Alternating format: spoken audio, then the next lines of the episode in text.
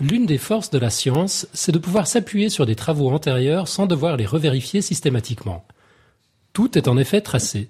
On sait qui a fait quoi, dit quoi, pourquoi, quand, dans quelles conditions, et on a tous les éléments pour reconduire n'importe quelle expérience si on le souhaite.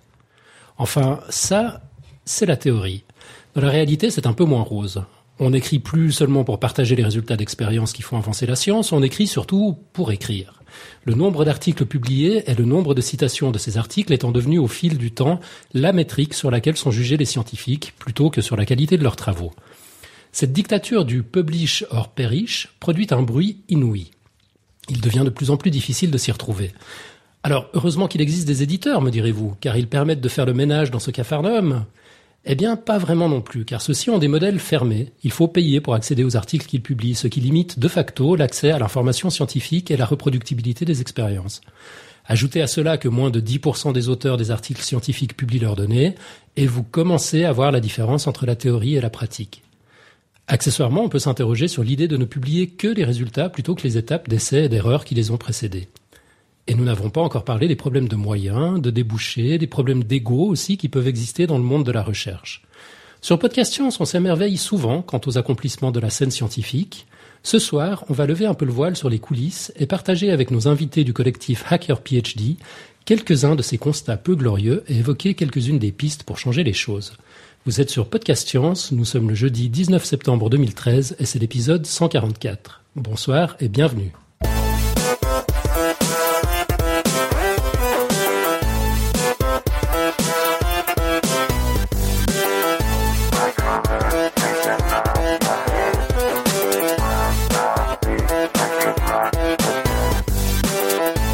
Alors au sommaire de ce numéro, l'interview de Célia Gruson-Daniel et de Clara Moreau.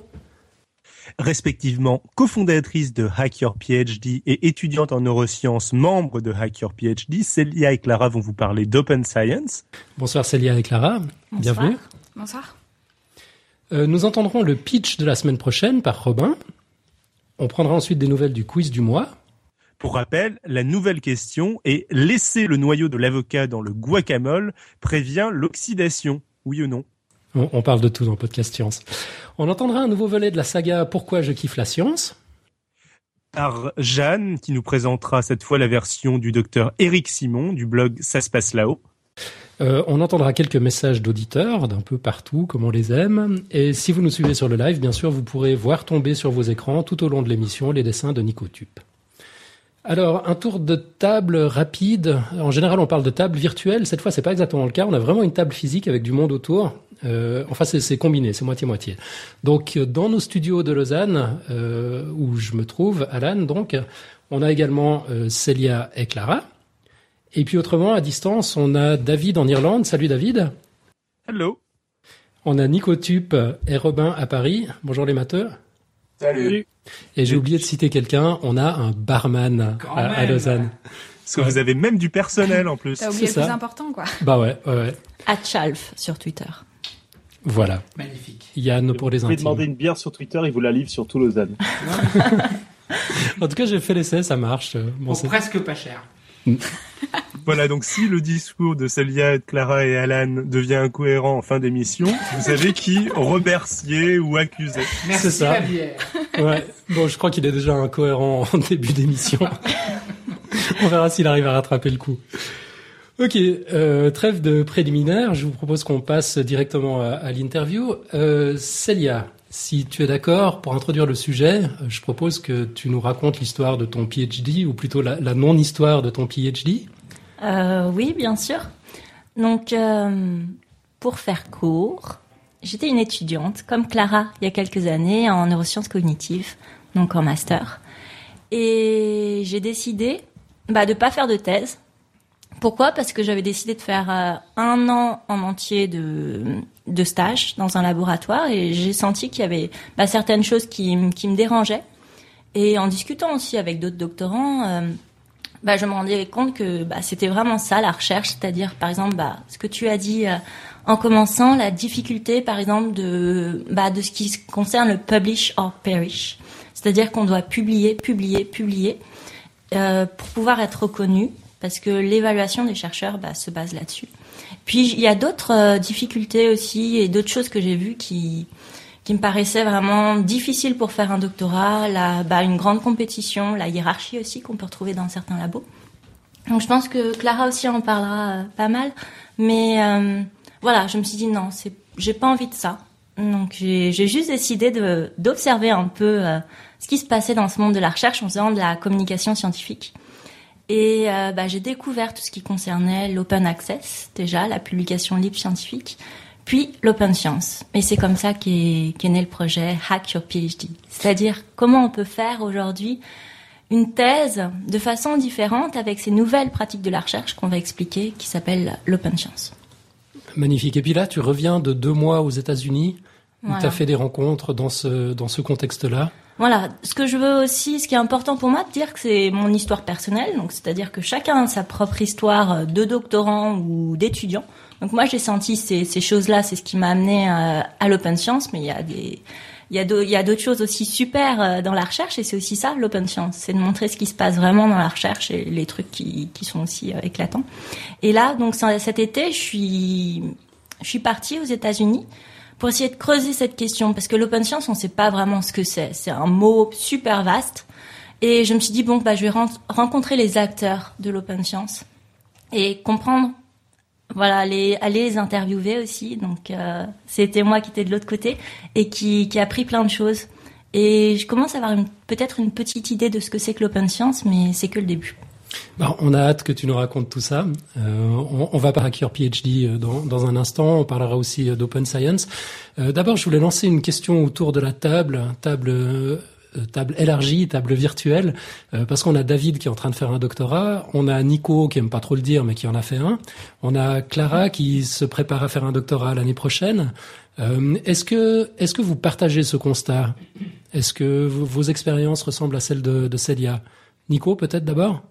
Euh, Est-ce que mon expérience ressemble à celle-là? On va y venir, je pense, au fil. Pas complètement. Euh, ce qui ressemble beaucoup, c'est que moi, j'ai fait une thèse en mathématiques appliquées et euh, au niveau partage de la recherche, c'est euh, on est au, à la préhistoire, c'est-à-dire on partage des les articles. Moi, j'ai pas eu trop de problème de, de ce qui est open science parce que comme euh, on a déjà eu l'occasion d'en discuter. En maths, ça se fait assez de trouver au moins les articles sur les pages perso des, chercheurs ou euh, ailleurs. Enfin, on les trouve assez facilement en général, les articles scientifiques gratuitement, même si officiellement ils sont payants. Par contre, ce qu'on ne trouve absolument pas ou, quasiment jamais, c'est les données et les algorithmes pour euh, tester les choses qu'ils proposent. Donc c'est vrai que sur le parsage et sur l'accès à la recherche, euh, enfin, c'est ce que je dis pour moi, on est vraiment à la préhistoire et et ça fait perdre beaucoup de temps, voire ça crée de la malhonnêteté, parce qu'en fait, c'est des articles où quand on se rend compte en faisant les, en réimplémentant ce qu'ils proposent, qu'en fait ça marche pas, ils ont un peu bidouillé pour que ça marche sur certains exemples, mais que ça marche pas du tout. Quoi. Ok. Euh, David? Euh, bon alors, bon personnellement, je pense que l'aspect euh, publication, euh, côté fermé des publications, on le vit tous et on le vit tous de la même manière. Donc je, je vais pas revenir là-dessus. Je pense que Sabia et Clara en parleront plus en détail euh, dans la suite du podcast. personnellement, le publish and perish, je le sens un petit peu moins et un petit peu plus à la fois. Un petit peu moins dans le sens où au quotidien, je vois assez peu mon directeur de thèse, ce qui est pas très cool. ce qui veut dire pour d'autres raisons, mais ce qui veut dire que finalement un peu moi qui me débrouille, qui publie si je veux et, euh, ce que je veux.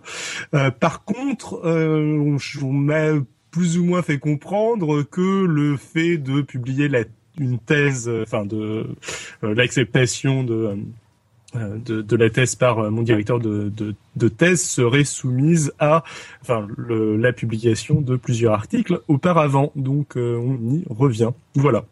Ok, Clara Alors moi, moi là-dessus, juste un mot sur j'ai oublié, c'est que typiquement, moi j'ai fait une thèse où j'ai publié un seul article de conférence avant ma thèse, ça m'a pas empêché de soutenir ma thèse. Et en maths, a priori, euh, ça se fait. C'est pas forcément courant ou pas courant, c'est juste que c'est un domaine, pareil, c'est là où il y a une très grande variété, c'est un domaine où les gens publient moins, où il y a en général moins de, de gens sur les articles, c'est pour ça on en parlera à un moment ou à un autre. Euh, l'ordre des, des auteurs, on s'en fout complètement en maths, c'est l'ordre alphabétique en général.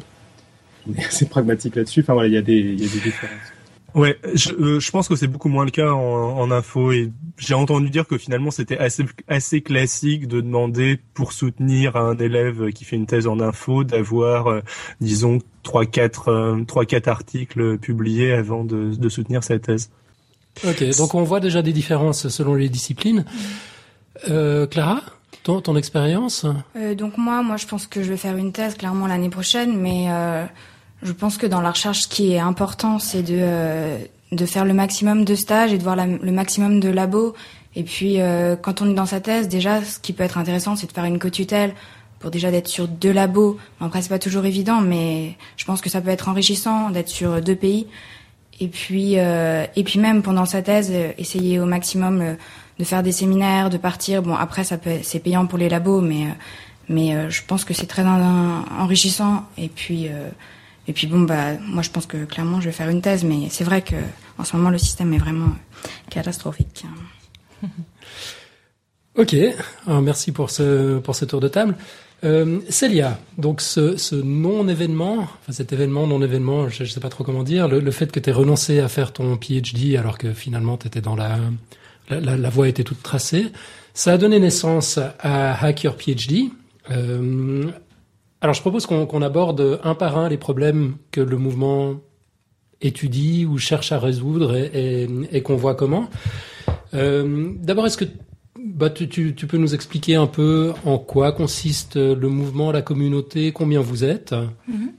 Alors euh, oui, je suis pas du tout toute seule. Mhm. d'ailleurs déjà on est deux cofondateurs, donc euh, moi plus Guillaume Dumas, qui est un postdoc en neurosciences cognitives aussi sur la chatroom ce soir, et donc qui est vraiment dans la recherche, euh, lui. Donc moi, bah oui, j'ai décidé de pas faire de doctorat, ou plutôt de faire un doctorat peut-être différemment. Et je me pose toujours la question aujourd'hui, qu'est-ce que serait que hacker son PhD Alors pour expliquer ce que c'est que cette communauté, c'est on est un, une communauté là par exemple sur Facebook de plus de 600 personnes et bah c'est des, des personnes comme nous qui ont qui ont envie de, bah, de creuser ce que c'est que l'open science, ce mouvement. Parce qu'on ne sait pas trop, on voit que selon les disciplines, il y a des différences, mais que les pratiques sont en train d'évoluer. Donc déjà, le, je pense le rôle principal de Hack PhD, c'est cette curiosité commune de personnes. Ça peut être bah, des chercheurs, des étudiants, mais aussi des personnes en dehors de la recherche qui sont intéressées par, euh, la recherche et aussi de ce qui se passe, de creuser. Donc on partage beaucoup de liens sur Facebook, sur Google, sur Twitter. Donc ça, c'est un premier rôle. Après, ce qu'on essaye de faire, c'est de fédérer, de coordonner, donc euh, des projets. C'est-à-dire qu'avec Accure PhD, bah, on rencontre, euh, je rencontre des étudiants, je rencontre des chercheurs, et s'ils ont envie de faire un projet en lien avec l'open science ou de rencontrer aussi d'autres sphères, par exemple des entrepreneurs, des programmeurs, des designers, bah, de se mettre ensemble et de voir ce qu'on peut faire ensemble. Et je pense que c'est aussi super important pour, les, pour les jeunes PhD parce que ça leur permet de voir qu'aussi on a besoin d'eux, on a besoin de leur démarche scientifique mhm. pour euh, dans d'autres domaines, dans d'autres sphères. Et que des fois, par exemple, ouais, et des fois, par exemple, quand il y a des personnes qui montent des startups, des entrepreneurs, bah il manque ce côté un peu recherche, ce que ce côté de, des chercheurs qui questionnent, qui remettent en cause, qui sont pas d'accord des fois avec euh, certaines idées. Et je pense que c'est aussi pour montrer bah, ces doctorants qu'il y a pas forcément. Il y a aussi d'autres voies où ils peuvent ils peuvent apporter quelque chose en dehors de la recherche académique.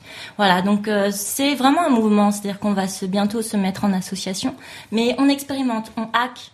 Hacker, c'est l'idée vraiment de euh, bah, de chercher. C'est-à-dire que c'est un peu cet essai-erreur, c'est-à-dire qu'est-ce que c'est que l'open science? Ben on sait pas, bah on se questionne et tout ça. Et il y a donc, si vous allez voir sur le groupe Facebook ou sur Twitter, il y a, il y a des personnes qui communiquent. On est vraiment une communauté c'est voilà l'idée. Mais après c'est c'est pas structuré ou il euh, n'y a pas des événements chaque mois. C'est c'est très naturel, euh, auto-organisé pour l'instant. Ça existe depuis quand?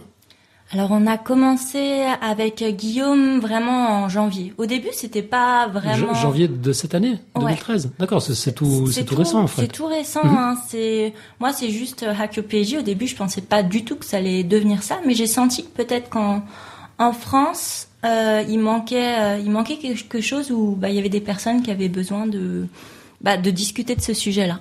Donc c'est pour ça que ça, ça s'est créé. Voilà. Ok. Je, me tourne maintenant vers Clara, qui est qui est membre. Je, ne sais pas dans quelle mesure tu es, membre active, mais en tout cas tu es membre du collectif euh, Hacker PhD. Euh, oui, donc en fait, euh, moi, pour me présenter, je suis donc une étudiante en sciences cognitives à Paris en Master 2, dans un master qui couple l'ENS pour le côté biologie, modélisation, l'Université Paris-Descartes pour le côté plus psychologie expérimentale et neurosciences, et le HESS qui est euh, haute école de sciences sociales pour le côté euh, philosophie et linguistique. Et donc, euh, ce qui est vraiment formidable, c'est d'avoir une approche euh, pluridisciplinaire dans, une dans la compréhension du cerveau. Et donc, pourquoi j'adhère à, enfin, pourquoi j'apprécie vraiment Hacker PhD comme communauté, c'est parce que je pense que c'est fondamental dans la recherche de de collaborer, de de bouger au maximum, de voir plein de labos et donc de voir plein de gens et d'avoir plein de visions différentes et, différentes et transdisciplinaires. Et donc euh, l'open science, l'open access et l'open research, c'est euh, ce sont vraiment des éléments clés dans la recherche euh, en sciences cognitives particulièrement, mais je pense dans les sciences en général.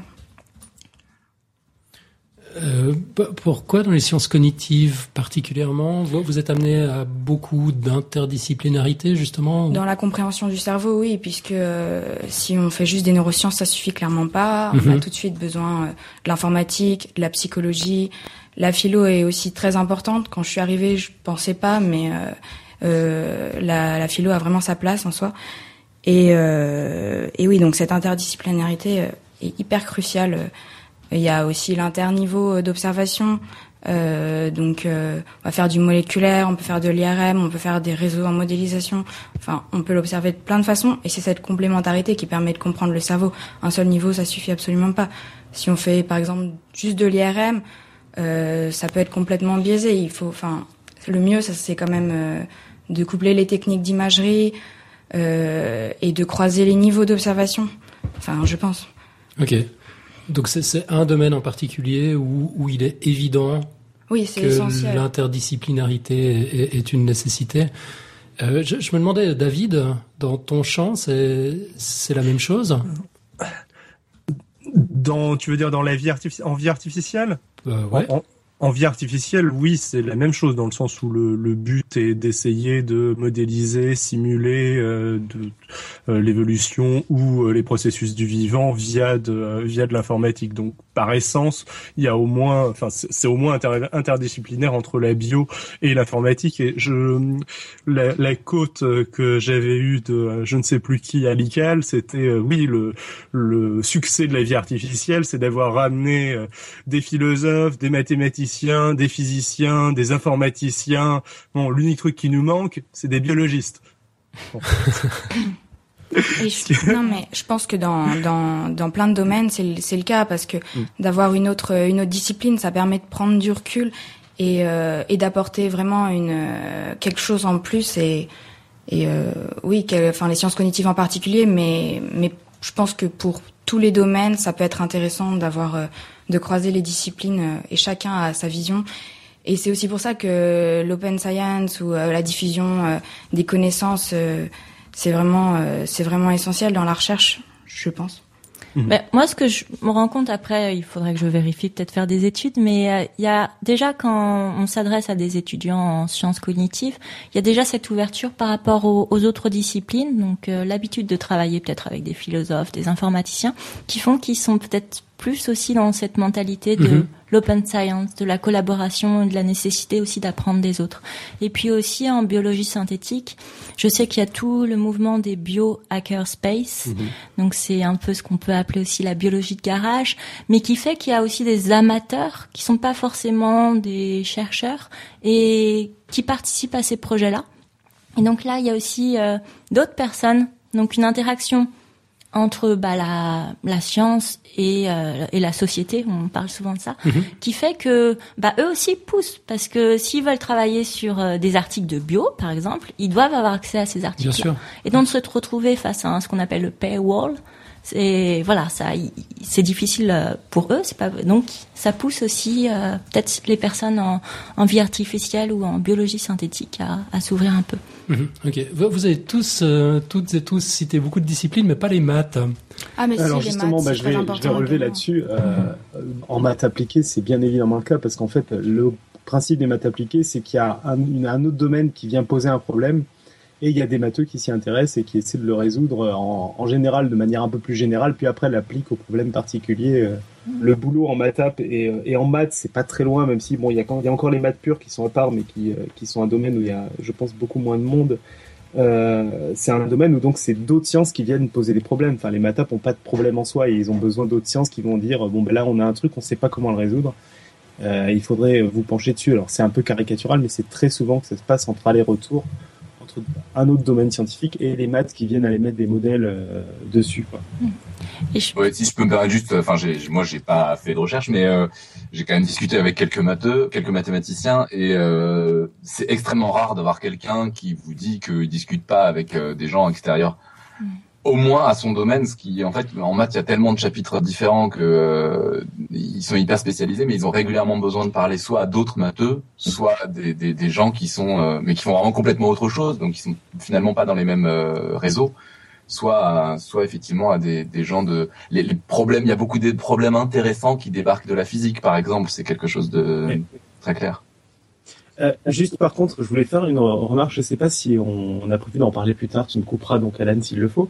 Sur le paywall, ça c'est le truc qui m'a le plus étonné quand on a pu en discuter et de, quand je me suis intéressé à votre truc, c'est moi ce paywall je l'ai absolument pas rencontré parce qu'il y a un outil que j'ai utilisé pendant toute ma thèse qui s'appelle Google Scholar mhm. où je pouvais trouver gratuitement la plupart des articles payants intéressants en fait. Ouais, mais tu es en maths aussi. Ouais, mais je me demandais si c'était vraiment lié à ça ou pas. Tu dois être limité quand même, non? Alors, il faut savoir aussi que. justement, j'ai été étonné parce que si je trouvais pas sur Google Scholar, en général, sur la page de l'auteur, euh, il, le mettait, quoi. Alors, je pense qu'il y a deux soucis déjà. Déjà, en maths ou en physique, euh, c'est aussi ce qu'on observe dans l'open science, c'est-à-dire open, ça dépend beaucoup des disciplines aussi. Donc, euh, les mathématiques ou la physique, par exemple, c'est une habitude de mettre euh, les articles euh, sur un dépôt qui s'appelle archive. Donc ça dépend bien sûr même, je sais qu'en mathématiques, il y a, les il y a plein plein de sous-domaines, mais donc il y a cette culture plus de partager les articles, qui est très différent par exemple en bio ou même en chimie. Donc, bien sûr qu'il y a Google Scholar, mais l'idée c'est d'accord peut-être que des, des, chercheurs mettent sur leur blog leurs articles, mais comme tu disais, c'est pas de façon officielle. Donc c'est là aussi où ça bloque. Si c'est pas de façon officielle, c'est qu'il y a un truc qui, qui dérange aussi. Donc qu'est-ce qu'il ah, faut faire au niveau officiel Tu vois, typiquement, moi j'ai rencontré le cas, c'est-à-dire j'ai soumis un article à une conférence qui maintenant est payant. Si tu veux lire cet article, faudra payer. Et euh, en fait, je leur ai même pas posé la question. Je l'ai mis sur mon site parce que je considère que c'est. J'attends euh, pour l'open qui viennent vers moi me dire vous avez Bien pas sûr, le droit. mais après faut faut aussi voir qu'au niveau qui, pourquoi est-ce que c'est payant? C'est parce que normalement, bah c'est c'est des éditeurs qui, qui publie ces articles-là. Et si tu veux, bah, qui paye ces articles? Il y en a quand même qui payent. C'est-à-dire que toi, tu payes pas, mais les universités payent, les recherches payent, et c'est, c'est des prix très importants. Donc, si tu veux, c'est ce modèle-là qui dérange. Peut-être que toi, ton modèle, toi aussi, tu télécharges bien sûr sur euh, tes vidéos, euh, mais voilà. En fait, je critique le, le, monde, le monde de la publication. Pour être clair, on en avait déjà parlé dans un dans un podcast science. Je, enfin, je suis convaincu que c'est le, le truc le plus odieux qui existe. Donc pour les auditeurs hein, qui comprennent pas le principe, c'est tout simple. C'est en général, il faut des fois payer pour pouvoir proposer un article. On n'est même pas sûr qu'il sera retenu. Ensuite, quand il est retenu, c'est pas rare qu'il faille le payer pour aller le présenter quelque part, genre une conférence ou quoi. Et une, fois qu'il est publié, pour pouvoir le télécharger, même l'auteur, c'est payant. Donc mhm. c'est des gens qui en gros prennent. C'est comme si vous publiez un livre et on vous dit faudra payer pour que tu puisses publier le livre chez moi et en plus après il faudra que tu l'achètes pour pouvoir l'avoir. Donc c'est pour ça que le mouvement Open Access s'est développé déjà il y a un sacré temps. C'est même les premiers pionniers, c'était il y a plus de 30 mm. ans. Et donc c'est ça aussi qu'il faut. Et donc ça, je partage complètement, euh, si tu veux, le problème et le fait qu'il faille lutter pour ça. Ce que je questionne, c'est est-ce que vraiment, euh, dans les autres domaines scientifiques, c'est un, c'est un problème. Des les chercheurs disent, moi, ça me pose problème, ou c'est plus, ça m'emmerde que ma fac paye. Euh, Alors, tu vois, par exemple, si juste pour finir ce, sur ce, ce sujet-là, j'ai beaucoup d'amis en, en biologie qui viennent de finir leur thèse et certains sont entre leur thèse et un postdoc. Ils sont chez, chez eux. Et je reçois régulièrement des articles des, sur euh, des posts sur Facebook. Ah, est-ce que quelqu'un a l'article temps euh, parce que moi je suis chez moi et mince je l'ai pas. Et bien sûr que tu as moyen de le trouver, mais c'est pas pour moi c'est pas normal que tu puisses pas y Ah accéder euh, comme ça, Ça, que tu doives d'accord. passer sur euh, des, des réseaux. Euh. Et au passage, il y a Guillaume Dumas qui précise un élément donc, dont j'ai bien sûr pas parlé dans la chatroom, parce qu'on pourrait se dire c'est normal que ce soit payant, les éditeurs quand même sélectionnent les articles, et non, parce que c'est d'autres chercheurs qui gratuitement review les articles, euh, regardent s'ils sont euh, acceptables ou pas. Donc Mm. c'est vraiment euh, tout bénef, quoi. Ouais, donc juste pour être clair, le chercheur n'est pas payé pour publier l'article et les peer reviewers reviewer non plus, ouais. ne sont pas payés non plus. Donc tout, le monde bosse bénévolement pour la publication de cet article, sauf l'éditeur finalement qui Lui, ramasse l'argent. Alors, Ouais. historiquement, ça faisait sens à une époque où euh, c'était de la publication papier, où Non, il fallait non, avoir toute David, une David, ça ne infrastructure, faisait pas Ça, pas, tous en même temps. Laissons finir Je David. laisser finir, mais Historiquement, à une époque, ça faisait sens, mais à l'heure actuelle, ça ne fait plus sens. alors, je suis pas d'accord qu'historiquement ça faisait sens parce que historiquement il y a eu le livre et dans le livre il n'y a jamais eu cette logique-là. Les auteurs étaient toujours payés et le livre Oui, a mais- à perdurer. Il y a, il y À a- l'é- à l'époque, à l'époque où c'était des publications sur magazine, il fallait qu'il y ait quelqu'un qui les imprime. Et, et sur un magazine, les auteurs les- ouais. des articles sont payés. T'as- ça, se, ça se voit dans aucun autre domaine des auteurs qui ne sont pas payés. Les, les, euh, magazines de publication scientifique, enfin, je veux dire, la plupart des publications scientifiques Oui, sont. euh, oui, ouais. Mais dans tout autre magazine, dans tout autre bouquin, dans, euh, on paye les auteurs. Non, je, je veux dire, historiquement, au début, il y avait des coûts. Bon, bref. mais, euh, Ok, ouais. on, on va pas s'éterniser sur cette question-là. Euh, juste Nico, pour, qu'on est tous d'accord, je pense. pour, pour ton information, je, je suis pas intervenu tout à l'heure, mais toi donc euh, en maths, tu trouves toujours tout ce que tu cherches sur Google Scholar? Non, alors, je, je serais euh, malhonnête si je disais que je trouve tout ce que je cherche, mais en gros. Mais je la majorité de ce que tu cherches. Je me suis jamais senti bloqué. D'accord. C'est-à-dire que quand j'ai pas trouvé un article, en fait, j'en ai, ça m'a, c'était un peu tant pis pour euh, pour cet auteur-là parce que du coup, j'en trouvais d'autres qui étaient aussi intéressants, plus intéressants, et en effet, ça m'a, ça a empêché sa diffusion de recherche, mais je me suis sen- Mhm. jamais senti, bon ben là, c'est vraiment bloqué, il faut que je trouve un moyen.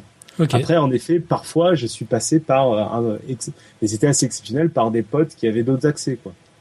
Mais peut-être que Clara peut donner euh, son avis, puisque toi tu publies, euh, tu, tu cherches des articles. Donc, euh, est-ce que tu en trouves des fois euh, quand t'es pas à la fac ou... Non, non, bah c'est clair, j'ai plein de méthodes pour, pour contourner, mais si je le tape bêtement dans Google ou dans Google Scholar, je trouve strictement rien, tout est fermé.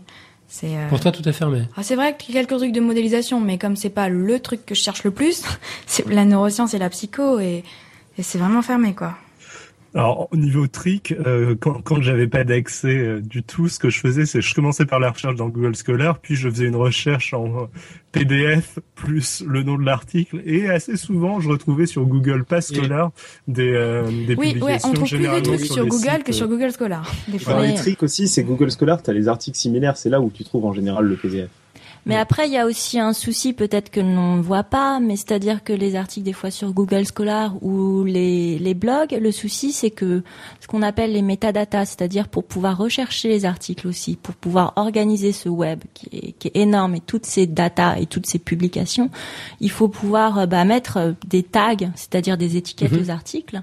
Et, et ça, normalement, bah, par les articles, par les publications, euh, dans, dans bah, des archives ou dans des journaux, il y a ces tags qui sont mis, ces étiquettes. Et là, quand on publie comme ça, par exemple sur un blog, c'est c'est pas fait. Donc euh, ça pose aussi un souci, je pense, au niveau euh, du niveau vraiment web ou euh, là, de la recherche des données. Non, mais c'est sûr, même quand on a un, un serveur d'université, euh, euh, quand vous tapez, par exemple, je sais pas, vous voulez chercher le circuit de la mémoire, vous tapez mémoire, vous êtes mort ou memory, c'est encore pire. Quoi. Là, c'est euh, c'est c'est euh, du tout, tout n'importe quoi.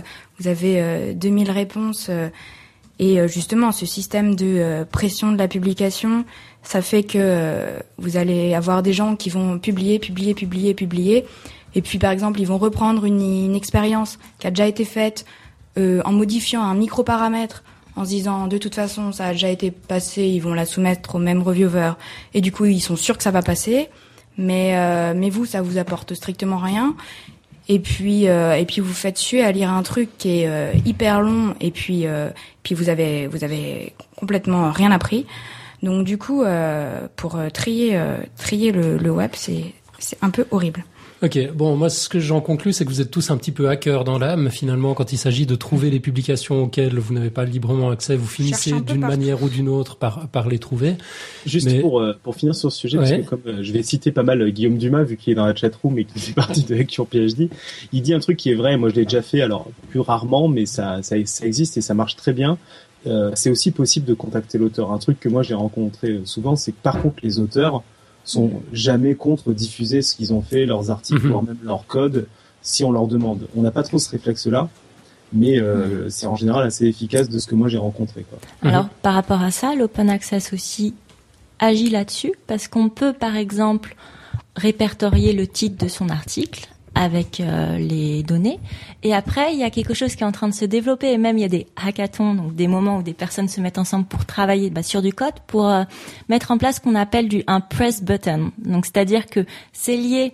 Euh, on cherche un article, on va mhm. sur une archive, on voit que l'article n'est pas disponible parce qu'il est sous embargo ou il n'est pas, il n'est pas disponible. Et là, on peut presser juste un bouton qui envoie un mail à l'auteur et l'auteur peut vous répondre et pour vous envoyer le l'email euh, le document, le papier directement dans votre email. Donc ça, c'est quelque chose aussi en open access des personnes Press Button Access qui travaillent dessus. Mais là, on revient à ce que tu disais tout à l'heure. J'imagine que c'est basé sur des métadonnées. Oui, mais sachant que l'article est répertorié dans une archive, il y a les métadonnées du titre qui sont qui sont voilà. Ok. Alors, ah je, je relaye un commentaire de notre barman. Je, je, je suis pas arrivé. Le barman militant. Ouais, le barman militant. Je, suis pas arrivé au bout de la phrase tout à l'heure. Mais c'est vrai que la question qu'on peut se poser, c'est est-ce que c'est normal qu'il faille à ce point bidouiller pour trouver les articles, qu'il faille emmerder les auteurs? Finalement, ils ont peut-être d'autres choses à faire que de répondre à, à toutes ces sollicitations. Euh, la, la question que je me pose maintenant, c'est quelles seraient les alternatives? En fait, euh, Célia, est-ce qu'au cours de tes, de tes rencontres, de tes tes recherches dans le domaine, tu pu trouver d'autres modèles qui seraient viables alors au niveau de l'open access, donc ou ce qu'on appelle euh, accès libre, donc on utilise beaucoup, je veux revenir sur ce point, on utilise beaucoup des mots anglais, donc open access, open mhm. science, open research. Les Québécois, eux, ils trouvent, ils utilisent science ouverte, libre accès, voilà. Donc c'est, s'il y a certains Québécois qui nous écoutent, excusez-nous d'utiliser ces anglicismes, mais d'ailleurs comment est-ce qu'on dit hacker PhD en québécois? Alors euh, il y a un Québécois qui m'a traduit ça par bidouille ton doc, voilà. Doctorat. Euh, Olivier Charbonneau, si tu nous écoutes, de Ad Culture Libre. Voilà, il a trouvé le, le nom français de Hack Excellent. Donc au niveau open access, c'est quelque chose quand même qui est, qui est pas tout récent, c'est-à-dire que les premiers pionniers euh, sont depuis quelques deux décennies à peu près, et c'est quelque chose qui se met en place, qui pose aussi plein de questions parce que l'open access est très vaste, pas mhm. très vaste, mais il y a différents modèles donc il y a le modèle qu'on appelle le Green Open Access. Donc c'est le modèle des archives, des archives ouvertes. Donc euh, ça c'est qu'on dépose son article dans une archive et il y a le modèle le Gold Open Access qui est le modèle des journaux. C'est-à-dire que pour le, le Green Open Access, on dépose déjà son article qui a déjà été reviewé euh, et tout ça et on le dépose dans une archive. Pour le Gold Open Access, c'est comme un journal normal, sauf que c'est souvent c'est pas tout, tout le temps mais c'est l'auteur qui paye au départ s'il veut publier son article. Donc c'est les deux grandes voies. Ça, c'est un peu le problème en fait, c'est qu'il faut de toute façon que quelqu'un que quelqu'un paye. Mhm. Alors si c'est pas le lecteur, alors avec le modèle Gold, c'est l'auteur. Alors ce qui se passe, c'est qu'il y en a ces, ces, deux modèles sont, il y en a qui sont dans le monde de l'open access aussi. Il y a beaucoup de listes de diffusion. Il y en a en français, il y en a en anglais qui se disent bon quel est le meilleur modèle? C'est deux choses où on tâtonne aussi. C'est mhm. ça, c'est aussi de l'expérimentation. Après pour le gold, il y en a certains qui disent qu'on là c'est le double pay. On paye deux fois, c'est-à-dire que les universités payent ces abonnements donc euh, aux éditeurs pour euh, avoir accès à ces articles fermés et euh, bah, s'ils veulent publier, aider par exemple les auteurs à publier ensuite aussi en open access, ils payent aussi pour les auteurs. Donc ils payent au début et à la fin. Mais l'idée c'est est-ce qu'on n'est pas dans une phase de transition et que si on, on renverse le système et si on paye par exemple, si les universités aillent seulement à payer les auteurs ou ceux qui veulent publier, ça changerait euh, les choses. Mhm. Mais au niveau de l'open access, c'est aussi quelque chose qui est en mouvement. J'ai pas de réponse, je suis pas une spécialiste de l'open access. J'observe aussi. Il y a d'autres modèles, des modèles hybrides qui se mettent en place. Donc il y a des points de vue aussi différents. J'ai rencontré par exemple Cameron Naylon, qui est le director, je sais pas comment le dire en français, mais Bah, qui s'occupe, director of advocacy, c'est-à-dire qui s'occupe de diffuser, euh, voilà, sur, sur, euh, l'open access euh, pour le journal PLOS, qui est Mhm. un journal en, euh, en open access. Et lui, c'est deux modèles qui qui sont en parallèle en ce moment, mais on va sûrement converger sur quelque chose, un, modèle hybride des deux. Donc, mais il y a des y a des points de vue différents dans l'open access. Il y en a aussi qui disent que bah on doit publier 100% en 100% en, en green, on doit tout déposer dans des archives. Donc euh, voilà, il y a des, aussi des des choses qui diffèrent, des avis différents sur quelle est la la bonne solution. Ok, donc il n'y a pas encore vraiment de modèle qui a émergé, mais il y a des pistes, on tâtonne, on essaye. euh. Il y a des il y a y des a des modèles, mais je pense que ça va encore évoluer. Mhm. Mais il y a des décisions quand même, par exemple au niveau européen, euh, on- quand on a une euh, une grande, donc on a un- on a de l'argent de la part euh, de l'Europe. Maintenant, on doit publier en open access ces articles. D'accord. Donc, euh, Il y a des gens qui vont vers la voie, quoi, le CERN, des choses comme ça, quoi. Je ne sais pas si on a entendu le commentaire du barman parce qu'il n'a Ah. pas de micro. ah tiens, pa- parle dans, parle dans mon Non, je micro. disais, puis il y a, il y a des gens très sérieux, enfin, c'est pas du tout de l'utopie ou des choses marginales. Il y a des gens très sérieux qui ont ouvert la voie, comme le CERN, par exemple, qui a fait beaucoup pour euh, ouvrir les publications et que les, les éditeurs s'alignent sur cette philosophie-là plutôt que sur la précédente. C'est pour ça que je disais qu'il y avait beaucoup de différences en selon les disciplines. les maths physique, et les physiques, devenir l'inverse, archive, ouais. est quelque chose de, de normal. C'est-à-dire que j'ai parlé à des doctorants en mathématiques et ils disent, euh, bah nous, euh, cette, euh, cette histoire de d'open access, on comprend pas parce qu'on dépose tout en, en archive. Donc ça Mhm. dépend vraiment des disciplines. Ouais. C'est pas la même chose aussi, par exemple, en sciences sociales. C'est très différent. Donc euh, Ok.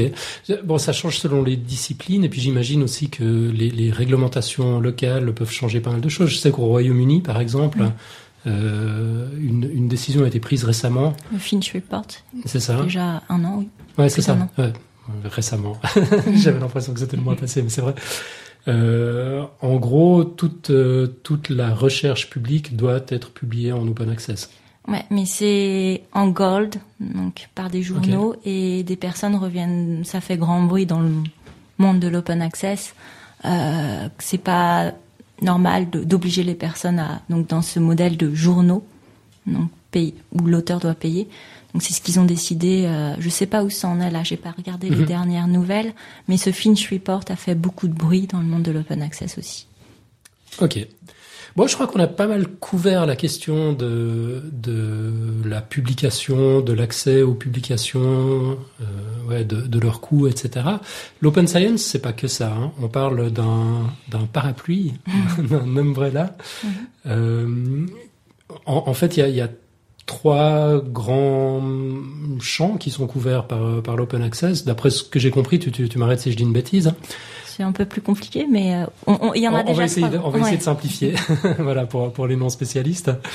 Euh, donc il y a cette notion euh, d'accès aux publications. Il y a une notion également euh, d'accès aux données de, Mhm. de la recherche. Et puis finalement, il y a ce que tu disais tout à l'heure, la, la communication scientifique au, au sens euh, au sens large, enfin favoriser les ouais, peu- plus de plus de relations entre les chercheurs et le, et, et le public, si, si, si j'ai bien compris. Il y a de ça, oui. Ok. Donc, moi, euh, j'aurais, enfin, pour l'accès aux données, c'est, euh, c'est vraiment, euh, donc ça, ça serait formidable. Mais ce qu'il faut faire attention aussi, c'est, euh, c'est pour standard, par exemple en neurosciences, euh, de l'acquisition euh, de l'IRM ou de MEG, euh, de magnétoencéphalographie, pardon, Merci. euh, IRM, euh, imagerie par résonance magné- magnétique. Donc c'est très cher. Euh, et chaque sujet euh, coûte énormément cher à faire à faire euh, passer, donc Mhm. chaque acquisition est très coûteuse. Et donc là, en l'occurrence, il y a de l'argent. Euh, et, euh, et elle est vraiment perdue bêtement parce que euh, une fois que une fois que le le il y a quelqu'un par exemple il va faire sa thèse il va il va passer 20 sujets et puis euh, il va tester ses problématiques dessus ses trois hypothèses et puis euh, ça va marcher ça va pas marcher il va publier blablabla et puis à la fin ces 20 sujets euh, bon bah elles sont dans la base de données du labo mais ça sert à plus personne Mhm. et donc, si on pouvait déjà les réutiliser, mais après, donc ça, ça serait, euh, donc ça, ça serait, je pense, possible. Mais après, il y a les problèmes de standardiser les données. Donc, euh, par exemple, j'étais à une conférence euh, à Montréal. C'était un, donc c'était euh, Glover de Stanford qui a créé le, euh, un centre euh, qui essaye de, pardon, qui essaye de, de standardiser les, les des, euh, des machines au, les machines d'IRM sur les États-Unis. Donc il a regroupé plein de labos Mhm. et par exemple ils ont testé euh, pour un, une problématique sur Alzheimer. Ils ont réussi à avoir une population de 800 sujets du coup en tout standardisant. Donc là euh, c'est vraiment l'idéal, mais c'est clairement pas toujours euh, ça. euh, Déjà, vous avez euh, le type de machine, tous les process qui sont faits dans l'acquisition. Donc du coup, même si on les met en open access, euh, les données, enfin en open data, euh, ça, enfin ça pose d'autres problèmes. Donc euh, c'est vraiment compliqué. Ouais, c'est vrai que ça, c'est un acteur auquel on pense pas forcément euh, d'emblée. On, on- on imagine bien les chercheurs, euh, les éditeurs, etc. Mais en l'occurrence, les machines que vous utilisez, elles ont toutes leurs standards propriétaires. Enfin, Après, c'est vrai qu'il n'y en a leurs pas propres 30 000, mais après il y a plein de traitements euh, qui peuvent qui peuvent être faits sur les données. Et euh, si on a les données brutes, c'est bon, mais euh, mais euh, mais euh, dans l'acquisition elle-même, il y a y a vraiment des grosses différences qui Mhm. sont réglées par les ch- chercheurs ou les ingénieurs plutôt les ingénieurs de recherche du labo. Moi, je pense que tu abordes la, la question aussi, ce qui est dans l'open science, c'est aussi la question de, bah, de la technologie derrière et les, tout ce qu'on appelle aussi des logiciels qui sont développés. Donc, il y a tout ça aussi la partie des logiciels ouverts, des licences utilisées. Et on retrouve aussi beaucoup la question bah, d'interopérabilité, c'est-à-dire que certains logiciels, certains, ce que tu parlais aussi de standards, ne sont pas interopérables avec Mhm. d'autres. Et juste pour donner un exemple, c'est par rapport à, à l'open science, il y a cette partie qui est développée au niveau de ce qu'on appelle des, des logiciels, utiliser vraiment des technologies qui sont derrière.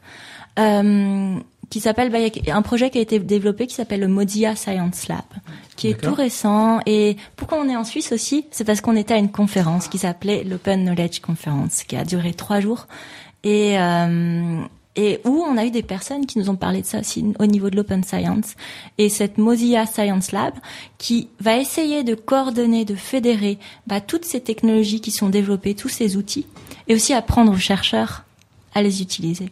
Donc euh, c'est une des parties de l'open euh, de l'open science aussi. Ok, M- Mozilla comme comme le navigateur Firefox? Voilà, C'est ça, c'est. Mozilla, c'est une énorme communauté, donc on connaît souvent euh, le, euh, le navigateur Firefox, Mhm. mais ils développent aussi d'autres projets. Et leur idée, c'est vraiment l'open web, donc accessible à tous, libre et euh, aussi bah, interopérable avec euh, d'autres d'autres logiciels. Et donc, si je comprends bien, c'est le c'est le monde du logiciel libre finalement qui qui qui donne des pistes au, au monde de la science. C'est c'est ça? Alors, ce qu'on, moi, ce Pas que je tout vois après, c'est juste Ah. mon, mon point de Mhm. vue. C'est, c'est ce que j'observe. C'est-à-dire que je suis en phase d'observation de, de savoir qu'est-ce que c'est que l'open science. C'est sûr qu'il y a, il y a des sources d'inspiration, il y a des mouvements, ce qu'on appelle ouverts, donc euh, l'open source, par exemple, et qui inspirent aussi le mouvement de l'open science. Par exemple, si vous allez sur SoundCloud, j'ai juste publié euh, hier une euh, une interview de Javier Serrano qui travaille au CERN et qui développe ce qu'on appelle l'open hardware. Donc hardware, c'est Mhm. vraiment tout ce qui est euh, ce qu'on ce qu'on développe, je sais pas comment le dire en, en français, mais C'est toute la Tout partie qui matérielle. de voilà, l'informatique. matériel. Mhm. Et lui, dans l'interview, si vous l'écoutez, il dit vraiment, donc lui, c'est, il travaille au CERN, donc donc c'est vraiment au niveau recherche. Mhm. Il dit qu'il s'inspire beaucoup de ce mouvement open source. Donc aussi bien pour la question des licences adaptées, mais aussi des modèles économiques nouveaux qui émergent. Et voilà, il s'inspire de ce mouvement. Donc après, peut-être que d'autres ont d'autres points de vue. Et c'est ça qui est intéressant avec l'open science, c'est que bah c'est aussi compliqué parce qu'il y a des personnes qui arrivent sur ce mouvement-là de donc d'ouverture de la recherche, ou plus de collaboration, Mhm. ou, euh, ou plus de transparence aussi, par plein de portes différentes, Ouais. par plein de raisons différentes. C'est pour ça aussi que c'est très difficile à définir et que voilà, c'est ce magnifique parapluie euh, qu'on vient de nous dessiner. Euh, on a un superbe dessin de Nicotube. tu, tu voulais intervenir juste revenir sur, euh, sur un, un truc qui a été dit important et, et parler justement des expériences diverses et en mathématiques. Mhm. Sur nous, autant euh, on n'a pas trop ce, ce paywall, donc, mais on a, il y a un vrai problème et qui pour moi sclérose complètement la recherche dans, dans ces domaines-là, c'est que on publie donc sur des publications qui sont des papiers où c'est écrit avec du texte, du texte sur papier, donc pas cliquable, il n'y a pas de lien euh, facile à cliquer. C'est souvent en noir et blanc. Euh, alors que des fois il y a des figures en couleur, mais on se contente la plupart du temps de faire du noir et blanc, parce que euh, la plus, soit c'est ob- obligatoire, soit on ne sait pas si l'interlocuteur aura une imprimante couleur. Alors que souvent, qu'est-ce qu'on est en train de publier? Ben, Par exemple, en mathématiques appliquées, on est en train de publier un algorithme. Donc, on fait des maths, on explique la théorie de l'algorithme, mais en fait, dans les faits, qu'est-ce qu'on présente? On présente un code qu'on a fait tourner sur des exemples, et on fournit ni le code ni les exemples. Donc la Mhm. personne en face ne peut rien retester derrière, elle est obligée de faire confiance sur les faits, à ce qui est, ce qui est raconté dans, dans ce papier, donc cliquable, euh, etc. Quoi. Bah là, par exemple, à la conférence, on a vu Victoria Stodden, qui, qui est de Columbia University, et qui a beaucoup parlé bah, de cette réplicabilité des, des données et la nécessité aussi euh, de- d'accéder à ces données. Donc ça, c'est Victoria Stodden. Elle a aussi mené un projet qui s'appelle Run My Code avec euh, la France. Il y a un très bon article par euh, Deuxième Labo, j'ai pas le lien là tout de suite, qu'ils ont sorti sur, euh, sur Run My Code. D'accord, notre barman pour, va le trouver. C'était pour aller dans le sens de ce que tu disais sur les, euh, sur les, euh, les, logiciels non, euh, non partageables, etc. quoi. Mhm. Ok, Clara, tu réagissais aussi tout à l'heure quand on a quand on a évoqué euh, la question de l'accès aux données, ou ça, ça a peut-être été couvert par ce qu'a dit Célia ou ce qu'a dit Nico? Oui, oui, non, c'est. D'accord. Ok. Euh, dans le parapluie, enfin tel que je l'ai compris, donc il y a, il y a cette troisième dimension qui est la communication scientifique, enfin favoriser la, la, la communication scientifique. Euh, là aussi, est-ce qu'il y a, est-ce que au cours de ton voyage, des, des recherches que tu fais dans le domaine, tu as, pu voir des, des évolutions, des nouvelles pratiques?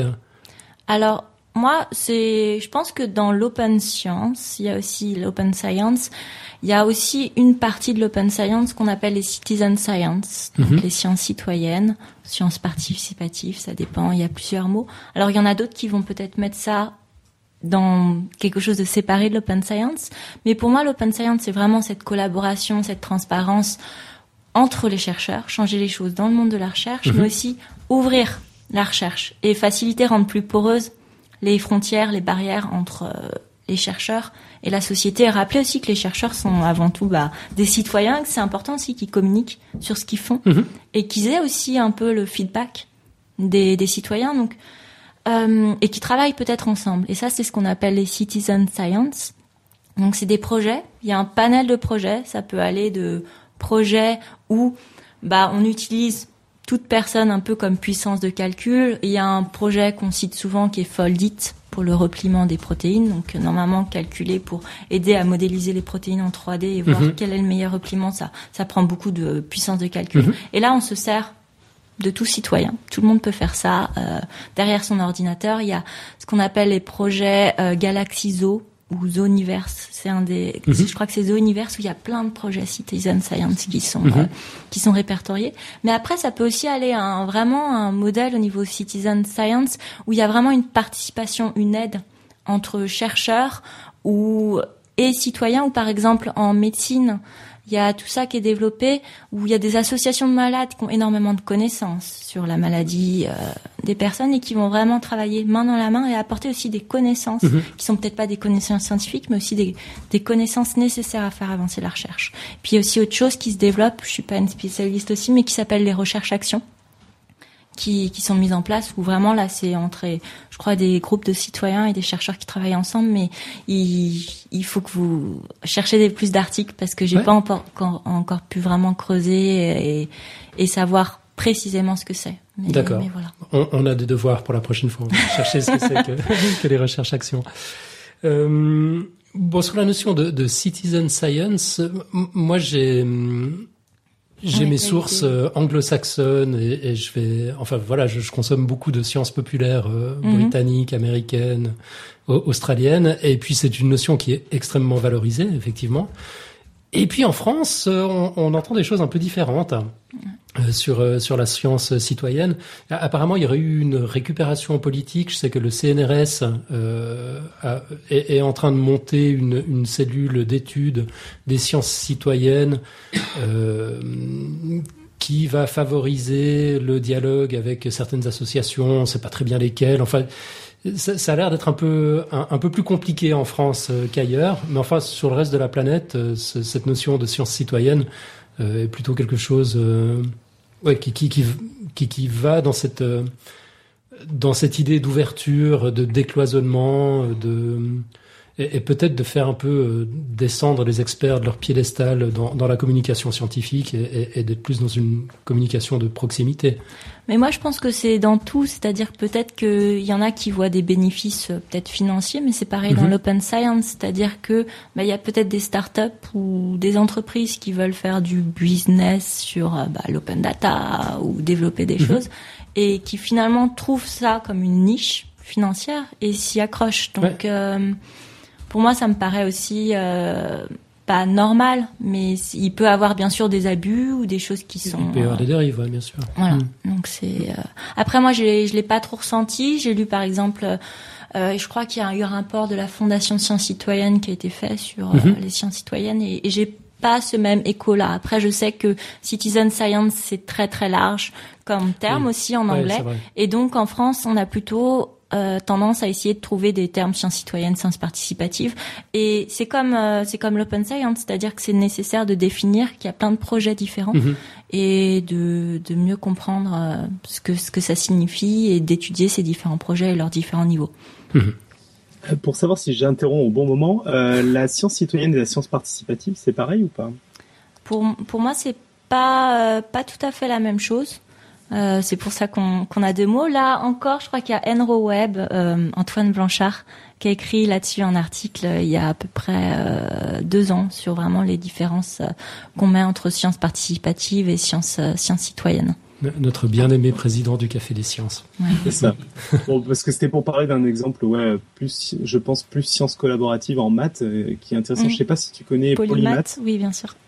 Et qui est, euh, qui est un exemple assez intéressant, alors qui est assez anecdotique euh, au niveau résultat, vu que je crois qu'ils ont qu'un résultat, mais qui est assez épatant parce que c'est le Wikipédia de la recherche mathématique, c'est-à-dire c'est un problème qui est posé et plusieurs chercheurs qui contribuent mm. au fur et à mesure, qui à la limite échouent et reviennent en arrière, et puis ils ont déjà pondu un résultat qui a posé un problème typiquement pour les éditeurs classiques et les fonctionnements classiques de la recherche, qui était que je crois qu'il y avait une cinquantaine d'auteurs Mhm. mais de vrais auteurs, pas euh, comme dans un article qui peut y avoir dans un article de bio, j'imagine, des laborantins et compagnie. Là, c'est vraiment, euh, ils ont tous contribué étape par étape.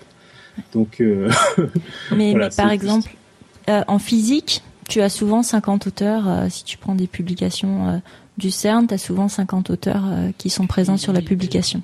Et donc, euh, t'as pas du tout cette idée de premier auteur, second auteur qu'on peut avoir en biologie et où les personnes peuvent s'arracher les cheveux pour euh, savoir qui va être en premier auteur. Qui va être en premier, en dernier. Euh, tu peux peut-être préciser ce que c'est que cette histoire de premier auteur, deuxième auteur, pour, pour, pour celles et ceux qui connaîtraient pas?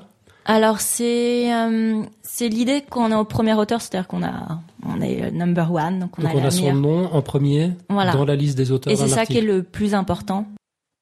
Euh, Célia, il y a encore un point que je voulais voir avec toi avant qu'on avant qu'on conclue gentiment. J'ai l'impression qu'on a, enfin, à moins que vous ayez encore des, des, des choses qu'on n'a pas du tout couvertes euh, sur, lesquelles vous souhaitez vous souhaitez revenir. Euh, mais je pense qu'on a. Je pense qu'il y a juste une seule chose, c'est euh, que il faut pas voir le mouvement open science comme des personnes révolutionnaires qui disent que mhm. la recherche actuelle euh, c'est complètement pourri et qu'il faut tout changer, qu'il faut tout révolutionner. C'est surtout, je pense, des passionnés qui voient qu'il y a des soucis actuellement même pour avancer. C'est-à-dire qu'il y a, il y a certaines barrières qui, qui vont à l'encontre finalement de résoudre des problèmes plus rapidement et qui, au niveau, bah, par exemple, société, c'est pas les méthodes les plus adaptées ou les plus rapides. Mhm. Donc, c'est des personnes surtout de passionnés qui ont envie de changer peut-être certaines pratiques pour la faire avancer ou pour pouvoir peut-être retrouver euh, bah, la vraie raison de la recherche et de la science. Donc euh, on n'est pas des, des fous qui voulons, euh, qui manifestons ou voilà, c'est vraiment cette idée qu'on, je pense qu'on aime la recherche, on aime aussi, euh, même moi si je suis pas une chercheuse, euh, on aime ça, on aime ce processus de la recherche, on veut aussi mhm. montrer. Qu'est-ce que c'est que ce processus de la recherche? C'est aussi euh, bah, des essais, des erreurs, des hypothèses, quelque chose qui va pas, et c'est aussi cette idée là de communiquer là-dessus. Et souvent on se retrouve sur ces résultats dans la communication scientifique, ces grands résultats, mais on ne sait pas ce que c'est que le processus derrière la recherche. Mhm. Et ce que font vraiment les chercheurs. Et c'est aussi cette ouverture du processus de la recherche qui est important et le rendre plus transparent. C'était justement la question que je voulais te poser tout à l'heure. Est-ce que ça, est-ce que ça fait partie justement des, des, des, choses que tu as pu voir? Il y, a, des changements de pratique à, à ce niveau-là? Est-ce que les chercheurs commencent à communiquer sur le processus et pas seulement sur les résultats? Alors, euh, bah déjà avec les data, je pense que c'est une première mhm. partie, mais euh, bah là il y a une autre euh, une autre interview, si notre barman peut faire la recherche, que j'ai fait à Seattle en, avec un un scientifique, c'était très marrant, qui est en écologie, qui travaille sur euh, un truc de poisson, je crois. Il faisait vraiment, c'était le gars bourru, complètement fermé. Et lui, il fait ce qu'on appelle les open notebooks, Mhm. c'est-à-dire qu'il partage, il a un cahier de recherche, mais au lieu que ça soit un bout de papier, il partage tout Mhm. sur sur internet, ses data et tout ça, et il utilise euh, bah, par exemple R ou des logiciels aussi ouverts euh, pour faire ça. Et euh, donc là, c'était c'était à Seattle, et, donc voilà, l'open notebook aussi, ça permet de partager ses recherches dès le dé- pas dès le départ, mais euh, de façon plus continue. Et ça, c'est aussi important, je pense, pour un doctorant, par exemple, parce que je pense entre la première année de doctorat et la troisième année de doctorat, au niveau idée, on évolue beaucoup, mais aussi au niveau peut-être recherche des fois, si on n'est pas rigoureux et si on met pas ça sur son carnet de recherche, bah, ça peut être euh, ça peut être euh, gênant. Donc ça peut aussi forcer, parce que si c'est ouvert, d'avoir aussi d'autres personnes qui euh, qui participent, qui regardent ce qui est fait. Et donc ces, ces niveaux de Open Notebook sont aussi très importants et font partie de, de l'Open Science. Voilà. Et donc le chercheur, pour retrouver le nom, il faut que je le retrouve. J'ai fait plus de 60 interviews. Donc, euh, On retrouve le nom du chercheur. Clara a quelque chose à dire. Oui, donc euh, moi euh, concrètement, je pense que il y a il y a euh, plein plein de gens vraiment motivés, passionnés et euh, il y a plein de petits mouvements qui se créent de hackerspace un peu partout et euh, le mouvement euh, d'hacker PhD et, et d'autres mouvements essayent euh, de regrouper toutes ces toutes ces idées, toutes ces initiatives. Et euh, par exemple, euh, il, y, a euh, en ce moment euh, à Paris, il y a eu la Fondation Cognition qui s'est créée euh, en 2013 euh, dont la première réunion a eu lieu à l'espace des sciences Pierre-Gilles de Gênes, qui est vraiment un lieu formidable, qui est dans l'école physique-chimie vers le quartier du Panthéon, bref. Et, et donc cette fondation, elle, elle vise, donc là je la cite, elle vise à transcender la spécialisation et la fragmentation des savoirs pour accompagner et éclairer le tournant des sciences cognitives au XXIe siècle.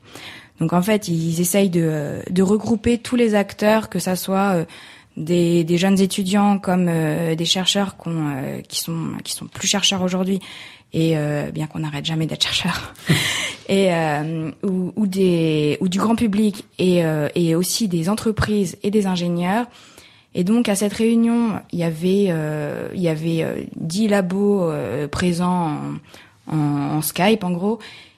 Et, euh, et des ingénieurs donc avait et des entreprises il y avait y avait Thales il y avait y avait Areva. Et donc le but c'est de collaborer et d'avoir des idées de tout le monde les idées de chacun. Et puis surtout de créer des postes parce que le truc c'est que la France elle a des elle forme quand même de très bons doctorants de très bons postdocs. Et et puis euh, genre, pour en connaître un grand nombre quand même il y en a plein qui euh, qui disent euh, bon bah on n'aura jamais de poste de toute façon. Du coup euh, ils vont se reconvertir euh, à une place euh, d'ingénieur bon qui est très bien hein. j'ai rien contre c'est très bien. Ou alors euh, non mais ça ça va mais mais euh, ou alors euh, un des conseillers ou, euh, ou même des psychologues. Enfin c'est très bien d'être psychologue mais je veux dire c'est un peu dommage d'avoir euh, fait une super thèse euh, de postdoc euh, au, au, au- aux quatre, quatre coins du monde et puis d'avoir publié euh, 36 000 trucs, d'avoir acquis 10 000 plein plein de connaissances et puis pour finir, euh, au final euh, finir finir euh, euh, un conseiller euh, conseiller en je sais pas quoi euh, sur un truc complètement bidon euh, enfin c'est donc du coup euh, ces fondations cette fondation mais d'autres d'autres euh, d'autres euh, mouvements donc euh, si vous allez sur la page de Hacker PhD vous en trouverez plein que Celia a pu recueillir cet été. D'autres mouvements essayent essayent de de faire changer un petit peu ça et, et vraiment il faut enfin je pense qu'il faut les regrouper et donc favoriser l'open science l'open research et donc voilà bon, c'était juste pour dire ça Ok, parfait. Euh, où est-ce qu'on vous retrouve sur le web? Qu'est-ce qu'on peut faire pour vous aider concrètement? Alors, euh, pour nous retrouver, on est sur Twitter, sur Facebook, sur Donc, on Google+. vous trouve comment c'est? Sur le mot? site non. Après, il y a tous les liens vers euh, vers les autres euh, les autres réseaux sociaux, donc euh, Facebook, Twitter et aussi Google+. Après, c'est quelque chose euh, qu'on fait comme ça sur notre temps libre, donc c'est pas parfait. Ah on, oui. on- on connaît ça. Ouais. voilà. Et euh, aussi, bah, par rapport à cet été, il y a une page spéciale qui avait été faite euh, pour le voyage aux États-Unis. Euh, je voulais juste aussi remercier tous ceux qui ont participé à ce voyage-là et qui m'ont aidé à le faire, parce que c'est une campagne ce qu'on appelle le crowdfunding, donc de sociofinancement. Euh, donc des personnes qui donnent 5 euros, 10 euros, 20 euros ou plus. Euh, donc il y a eu 91 personnes qui ont participé. Ça a permis de récolter 5, 5 000 euros pour le projet. Donc Wow. euh, vous avez tous les partenaires. Donc ça peut être euh, bah, des, des startups euh, qui ont participé et d'autres personnes, des, des journaux aussi. Donc vous les retrouvez sur la page et bah, Mhm. c'est grâce à eux aussi que ce, ce mouvement vit. Et qu'est-ce que vous pouvez faire? Bah, Nous contacter, euh, contact at accuraphd.org also. Euh, also, je. Ça, c'est le résultat de deux mois aux États-Unis. Voilà. Et euh, bah, aider si vous avez des idées. C'est juste, euh, juste ça. Et c'est vraiment l'idée coordonner, de fédérer. Je pense que Clara aussi, on a un projet là bientôt. Oui, et donc euh, bah, fin octobre, il va y avoir euh, la hum, l'Open Week. Et Open donc, Access Week. ouais, l'Open Access Week. Et donc, euh, il y a un événement qui s'appelle le Brain Hack qui a lieu euh, cette année en Île-de-France. Donc, euh, c'est pas tous les ans, donc faut en profiter si on est si on est vers Paris. Donc, c'est du 23 au 25 octobre 2013. Et donc, si certains des auditeurs sont intéressés euh, par des problèmes, par ces problématiques euh, d'open science, d'open research, et mais plutôt orientées euh, neurosciences, ils peuvent, euh, ils sont grandement conseillés de nous contacter pour euh, brainstormer tous ensemble et si possible organiser un workshop à cet événement. Donc euh, voilà, n'hésitez pas. Euh, ok, On y alors sera de ré- toute répétons. Donc ça, ça s'appelle comment C'est quand c'est et c'est le, où c'est le Brain Hack. Donc Brain vous avez, Hack, vous avez le site Brain Hack quoi. Enfin, vous tapez Brain Hack 2013, Donc, vous C'est avez toutes lié les en- infos. aux, aux neurosciences. Ouais. Ouais. Et donc c'est orienté neurosciences, Brain. Mhm.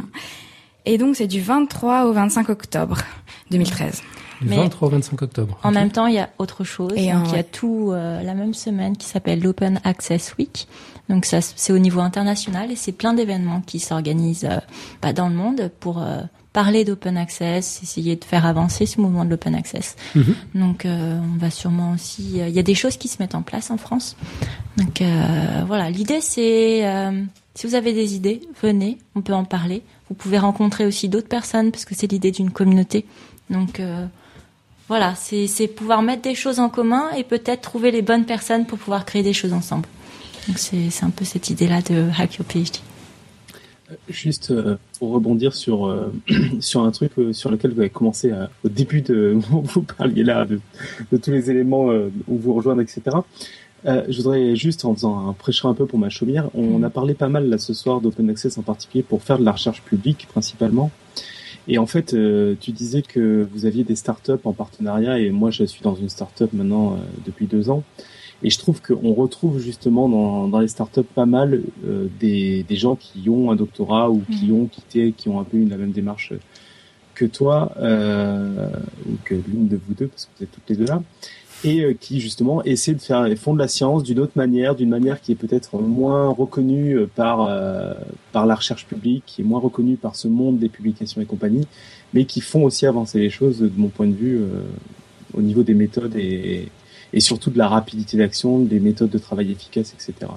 Bah, par exemple, moi j'ai travaillé dans deux startups ou deux entreprises qui ont été créées par, pas, pas seulement, mais aussi par des doctorants. Donc il y a deuxième labo euh, où j'ai fait un stage et euh, My Science Work. Donc euh, voilà. Et puis quand j'étais à Boston, par exemple, j'ai vu plein de, de, par exemple, cinq postdocs, je crois que c'est ça, qu'on créé Patient, Patient Me, donc qui est lié, Mhm. voilà, une plateforme de, de partage de données de patients. Donc c'est vrai qu'il y a, il y a pas mal de, d'entreprises, de startups qui sont créées par euh, des anciens doctorants. Et, mais des fois, il y a d'autres entreprises où on se dit qu'un petit doctorant ou un chercheur ferait pas de mal. Donc euh, au niveau de l'innovation. Ok, excellent. Bah, à moins que quelqu'un ait quelque chose à rajouter, je pense que ce sera le mot de la fin pour, euh, pour cette interview. Quelqu'un reprend une bière ou- Le mot de la fin du barman. Euh, pa- parfait. Euh, bah du coup, on va on va entendre de quoi. Enfin, euh, pardon. euh, D'abord, merci, merci beaucoup. Bah, merci de, Alan. De rien, merci. D'avoir accepté l'invitation, d'être d'être venu, d'avoir euh, payé le déplacement de Genève à Lausanne. c'est c'est un peu le souci en Suisse, ça coûte euh, ça coûte très cher. Enfin vraiment, merci beaucoup. Euh, et puis on a. Euh, merci aussi à ceux qui sont sur Skype et euh, de voir qu'il y a du monde qui participe et que peut-être qu'il y a des aussi des, des critiques ou des choses qui sont soulevées. C'est vraiment, je pense, ça aussi l'idée de mhm. de parler de ce mouvement qui est en construction, c'est de pas de faire avoir tous les points de vue qui s'expriment. Mm. Non, non, mais c'était vraiment super. Merci à vous deux. Merci pour les remerciements à Skype. je pense qu'on peut aussi remercier le, les chatrooms qui étaient très intéressante. Très dynamique. Euh, ouais, très dynamique, euh, brillamment menée par euh, Guillaume. hyper rapide. Ouais. et avec beaucoup de monde, même en ne prenant pas en compte les 20 instances de Robin. On, comme d'habitude, hein, on fera un copier-coller de la discussion de la chatroom qu'on mettra dans les notes de l'émission. C'est évidemment un petit peu plus difficile à suivre a posteriori, mais il y, a, effectivement eu pas mal d'idées intéressantes qui ont, qui ont circulé. On les a pas vraiment relayées à l'antenne cette fois. Mhm. Waouh, ça part dans tous les sens. Guillaume, euh, qui plus en fait, Guillaume qui aurait dû venir en live parce qu'il a fait un deuxième podcast euh, en, sur le chatroom. Bah voilà, c'est pour ça que c'est le cofondateur, c'est que euh, on parle tout le temps. Il a des idées. Ok, merveilleux. On va enchaîner avec le pitch de Robin qui va nous dire de quoi il va parler la semaine prochaine. Alors, le thème de la fête de la science cette année, qui va avoir lieu bientôt, là, euh, autour du 10 octobre, euh, c'est de l'infiniment grand à l'infiniment petit. Je n'invente évidemment pas. Donc c'est à croire qu'il y a encore des gens qui n'écoutent pas Podcast Science.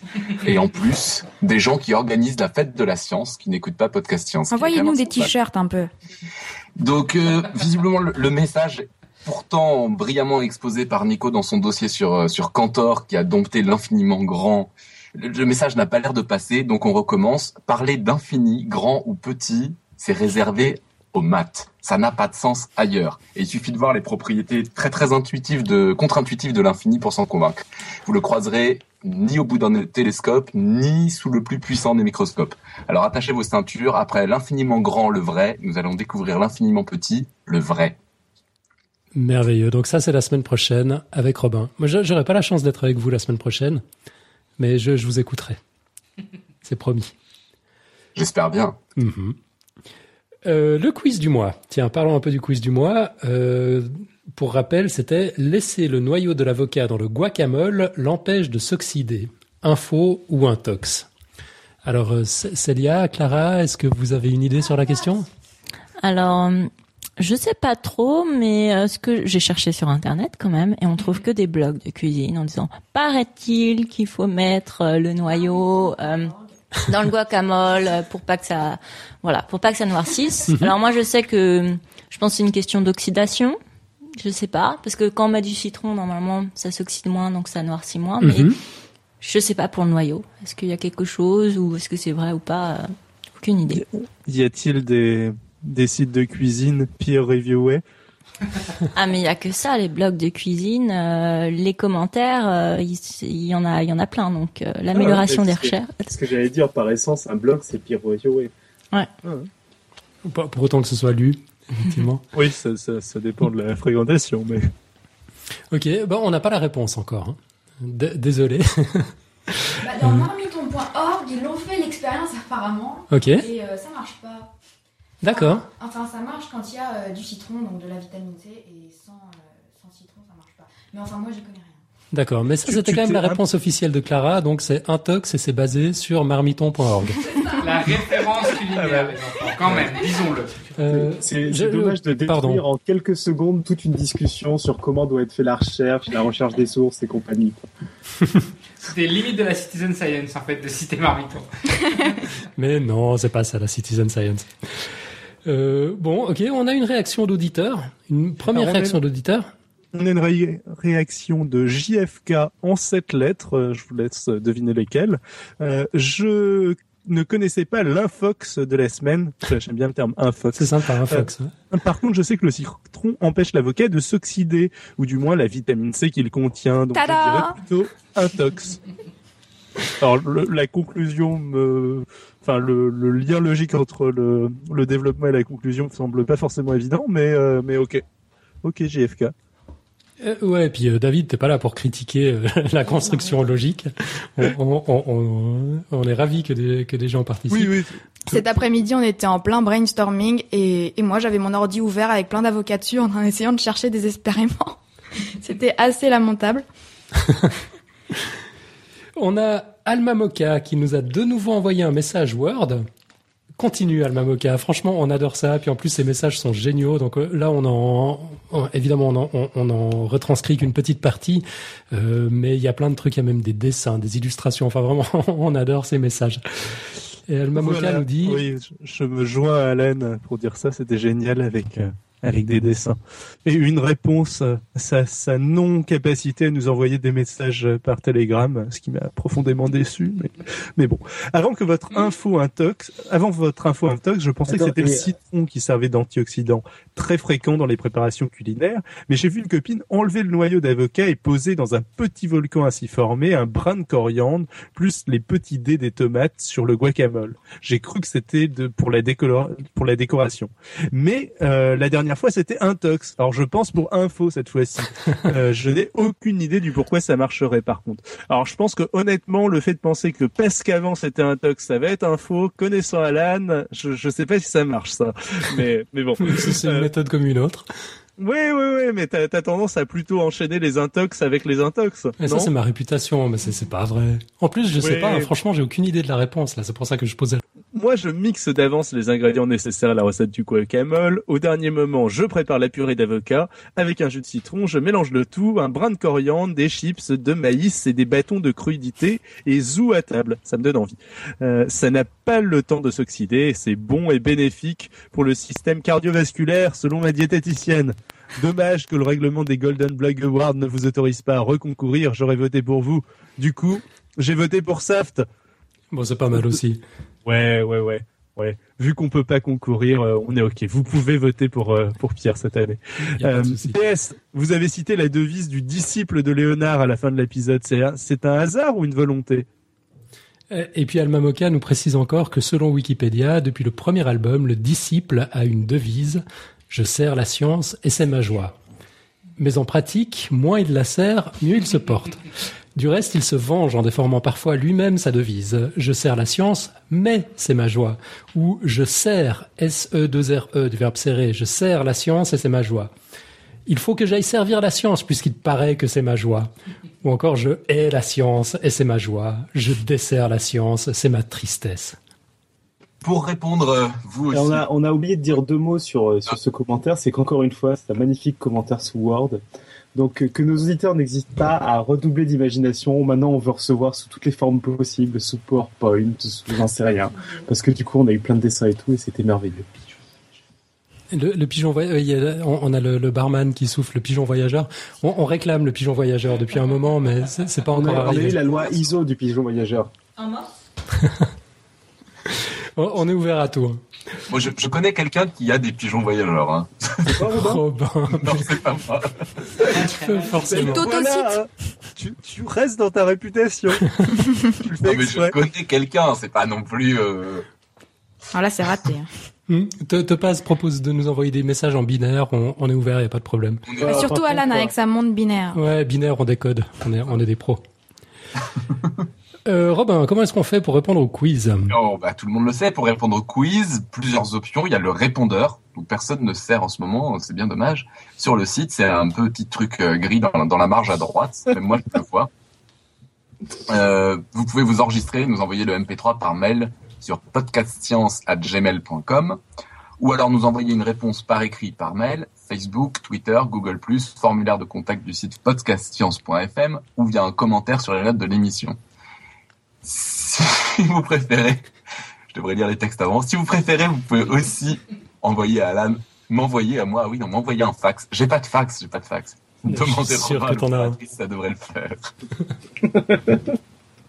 Voilà, et puis pour rappel, donc pas la peine de fournir une réponse scientifique, on s'en charge, mais dites-nous juste ce que vous en pensez. On adore ça. Euh, nouveau volet de la saga Pourquoi je kiffe la science? Alors on écoute d'abord, on commente après.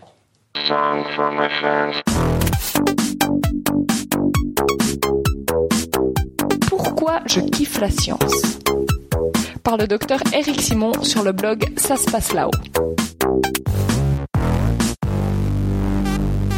Plusieurs cafetiers des sciences se sont mis à écrire pourquoi ils kiffent la science. Et l'idée est si bonne qu'elle m'a donné envie de raconter pourquoi moi aussi je kiffe la science. C'est certain le premier qui a écrit Pourquoi il kiffe la science, suivi de près par Docteur Goulu, qui en a même profité pour faire d'une pierre deux coups. Bien joué. Pourquoi je kiffe la science? Peut-être parce qu'il n'y a que ça à kiffer dans ce bas monde. En fait, je ne me rends sans doute pas compte à quel point je la kiffe, la science. Je l'aime, cette activité humaine fondée sur notre infinie curiosité. J'aime savoir. Je veux savoir. Je kiffe la science parce qu'elle m'est probablement vitale quelque part. En fait, du plus loin que je puisse me souvenir, je la kiffais déjà quand j'étais à l'école primaire, mais on n'employait pas ce terme en 1984. C'est en CM2 que je me souviens avoir rédigé une rédaction dont le personnage principal s'appelait le professeur cherche l'insecte. Je sais, ça ne s'invente qu'en CM2. Et qui était, comme par hasard, astronome. Déjà, allez comprendre. C'est peut-être aussi la fierté d'avoir eu la meilleure note de rédaction jamais donnée par cet instit, 18,5 sur 20, je ne peux l'oublier, qui m'amena à me dire que j'étais sur la bonne voie. Mais il y avait eu des livres auparavant. Et il y en aura beaucoup après. Comment oublier ce livre bourré de photos et d'illustrations reçu à l'occasion d'un Noël dont le titre Notre univers était un programme en soi et dans lequel je découvris toutes les bases de l'astronomie. Dès la fin du CM2, c'était décidé, il fallait que je sois chercheur moi-même. Je fis donc tout ce qu'il fallait pour atteindre mon petit objectif. Savoir calculer, rédiger, observer, aimer la physique, apprécier la chimie, être émerveillé par la biologie, supporter les maths et apprendre un peu de latin accessoirement. Si je ne devins pas astronome, c'est peut-être à cause du Big Bang. Comme l'univers avait été infiniment petit, c'est vers cet infini-là que je me suis alors tourné. Mais pour revenir vers l'autre, le grand, dès que je pus. La science, c'est quoi? Savoir des choses. Savoir qu'on ne sait rien. Tenter de comprendre un peu mieux ce qu'on fait là. Je la kiffe tellement que j'ai parfois du mal à comprendre que certains puissent ne pas l'aimer. Ne pas aimer comprendre les choses. Quoi de plus kiffant que de connaître quelque chose qu'on ne connaissait pas la minute précédente? Quoi de plus kiffant que comprendre comment fonctionne l'univers? Ou bien un moteur à explosion? Je ne sais pas. Pourquoi je kiffe les sciences de l'univers? Astrophysique, cosmologie, astroparticules. Parce que l'univers, pour moi, englobe toutes les sciences, sans doute. Connaître comment fonctionne une étoile est la même chose que connaître les rouages d'une centrale nucléaire. Savoir comment se forment les bras spiraux des galaxies, c'est comprendre la formation des ondes de densité à la surface d'un lac. Savoir comment s'étend l'espace-temps, c'est savoir faire gonfler une brioche. Et savoir ce qu'est la matière noire, mon prochain kiff. En fait, ce n'est pas tant de savoir comment fonctionnent les choses qui me fait tant aimer la science, mais davantage tenter de savoir ce que sont les choses. Peut-être qu'il n'y avait pas de hasard dans l'intitulé du D et A que j'avais choisi avant de poursuivre l'aventure en recherche doctorale. Constituant élémentaire de la matière. C'est quoi un quark? C'est quoi l'interaction forte? C'est quoi l'espace-temps? C'est quoi un photon? C'est quoi une méduse? Ou du moins l'hydrogène et l'oxygène qui la composent? C'est quoi une planète habitable? C'est quoi une supernova? C'est quoi un trou noir? C'est quoi la masse manquante? C'est quoi l'univers? Et c'est quoi l'animal bipède qui se pose toutes ces questions? Savoir ce qu'est vraiment l'univers m'apparaît être la frontière ultime de la science. Le kiff final, en somme. Celui qui sera à jamais inatteignable, mais qui doit rester un objectif, même utopique. C'était donc le billet du docteur Éric Simon, auteur du blog Ça se passe là-haut, très prolixe euh, d'ailleurs. Il écrit beaucoup ben, sur, euh, sur les étoiles, la cosmologie, l'astronomie. C'est assez passionnant qu'on a entendu à travers la voix de Jeanne, euh, dont vous pouvez trouver quelques infos sur la page à propos euh, de, de, Podcast Science. Elle est maintenant euh, complètement intégrée à l'équipe. Euh, voilà. Célia, Clara, euh, je peux pas m'empêcher de vous poser la question. Est-ce que bah, Célia d'abord, toi aussi tu kiffes la science et pourquoi? Ouais. Et déjà c'est bien que ce soit une femme qui, qui participe un peu aussi dans l'équipe podcast science. On, on, demande que ça. si, si c'était une offre de service, t'es embauché. Ok. voilà. Euh, pourquoi je kiffe la science? Déjà, je mhm. pense que je me suis toujours posé plein de questions. Euh, peut-être que ceux qui sont français euh, écoutaient quand ils étaient petits sur France Inter, Maman les petits bateaux, où c'était des euh, voilà des, des chercheurs, des questions d'enfants et euh, bah, des chercheurs qui répondaient. Et euh, je pense que ça a toujours fait partie un peu. Bah, je me suis toujours questionnée sur les choses qui étaient qui étaient autour de moi. Et ce qui me passionne, c'est que bah, on a toujours à apprendre. Et quand on pense avoir bah, compris quelque chose, et eh ben on se rend compte que ça ouvre une porte vers une infinie d'autres choses. Et je pense que c'est pour ça, je suis juste curieuse. Et je pense que quand on est curieux, eh ben euh, on aime la science. Et il y avait euh, bah, Yasser Ansari qui a lancé un projet qui s'appelle Project Noah, qui est un projet de citizen science où tout tout le monde peut prendre des photos d'insectes, de plantes et tout ça. Et dans son interview, il dit bah ce que j'aimerais c'est que chacun retrouve son âme d'enfant et d'avoir cette curiosité et c'est cette curiosité aussi mhm. qu'on a chez les chercheurs. Et je pense que c'est pour ça que je kiffe la science et qu'il y a toujours des, des choses à découvrir et, et des questions à se poser. Clara? Alors moi clairement je kiffe la science, ça c'est clair. euh, non mais euh, on, non mais comme Célia, je pense que ce qui est vraiment euh, vraiment formidable dans la science, c'est qu'on n'en finit jamais. Et puis, euh, et puis, euh, plus on avance sur un, sur quelque chose, plus on, plus on a envie d'en voir. Enfin, moi, j'ai l'impression que plus j'en sais et plus j'ai envie d'en savoir. Et puis, euh, pire en sciences cognitives, parce que là, il faut, enfin, j'ai envie de lire des trucs de maths, j'ai envie de lire des trucs de philo, alors que j'avais pas du tout envie avant. J'ai envie de lire des trucs de physique. J'ai envie de tout comprendre et c'est impossible, mais mais c'est c'est c'est vraiment c'est vraiment le truc qui fait que tu te lèves le matin quoi. C'est tu te lèves pas le matin pour aller au cinéma, tu te lèves vraiment le matin pour apprendre des trucs quoi. C'est formidable. Ça on n'en finit pas et c'est trop bien quoi. Bref. je pose la question à Yann également, notre barman. Toi aussi, tu kiffes la science? Ah Oui, déjà, sinon je serais pas là. Euh, ce que j'aime bien dans la science, c'est que c'est c'était un des secteurs où, venu vu du grand public, puisque moi je suis pas chercheur, je suis pas scientifique, on avait l'impression que euh, c'était un des derniers domaines où le côté communautaire n'était pas en train de prendre le dessus. Euh, il y avait une série documentaire sur Arte, c'était très bien, de la BBC sauf erreur, où euh, tu avais l'historique de, certains chercheurs, et puis c'était une activité très solitaire la recherche pendant très longtemps. Euh, et là, j'ai l'impression, bah alors peut-être c'est le fait que comme comme Célia et Clara sortent d'une conférence où où ça partait dans tous les sens avec une communauté très forte, la, communauté de l'open et notamment de l'open data. Euh, mais j'ai l'impression que ça va dans le bon sens. Que moi, le communautaire, c'est ma spécialité, et le fait de voir que les les scientifiques sont en train de prendre vraiment cette habitude et entre eux et envers le grand public. Mhm. Euh, L'exemple qu'a cité Célia tout à l'heure de du biohackerspace, c'est vraiment ce genre de choses là. C'est du matériel de très haut niveau scientifique, mais accessible à tout le monde. Mhm. Euh, donc la, la, science qui sort de ces silos, moi c'est ça que je trouve bien dans la science, quoi, en ce moment en tout cas. Formidable, merci beaucoup. Et, et puis juste, on, on t'a pas vraiment présenté, on a parlé de barman, etc.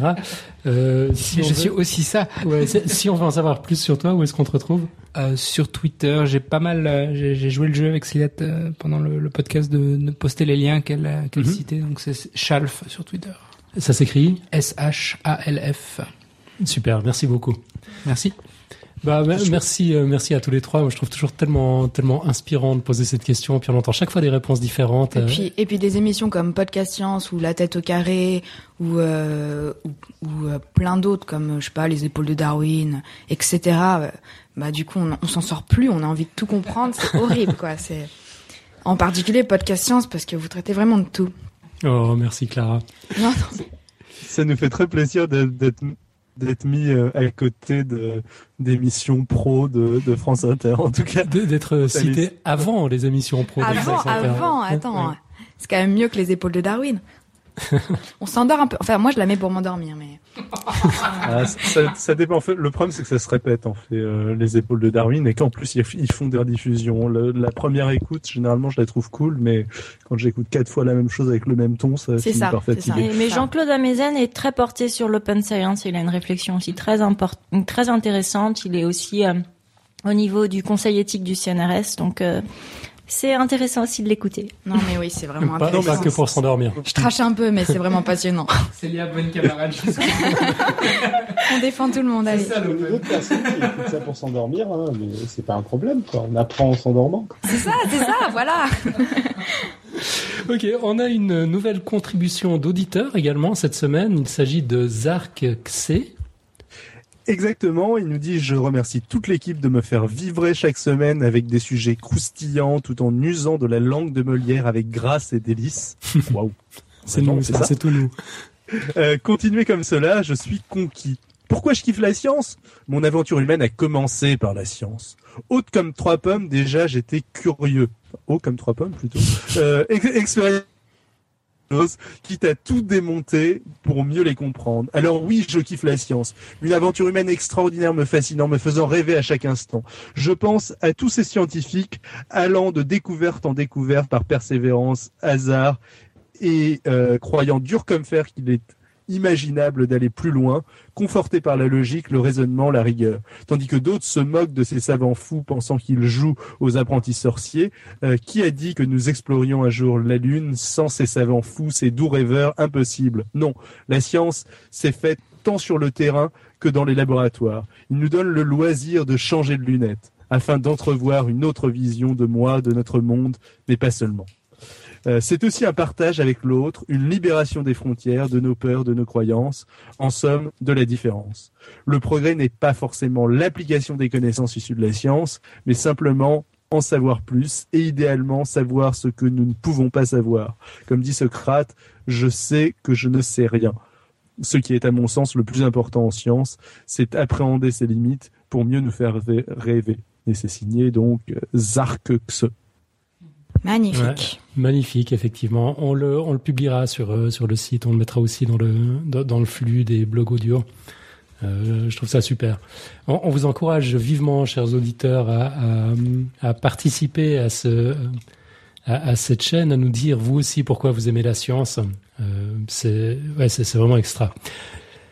On arrive maintenant à l'heure de la quote, la fameuse quote de, de l'émission. Euh, donc, on, quand on a des invités, on, on, leur demande de venir avec leur quote. Euh, Célia a fait ses devoirs. Elle, elle est venue avec deux quotes. Tu, tu, tu, les as sous la main? Ouais, je les ai. Alors, on va rouvrir ton micro. Oui, je les ai. C'est, j'avais cité, euh, j'ai fait un TED, donc c'est une petite conférence euh, à Paris en juin. Et lors de ce TED, j'avais cité donc euh, deux, deux personnes.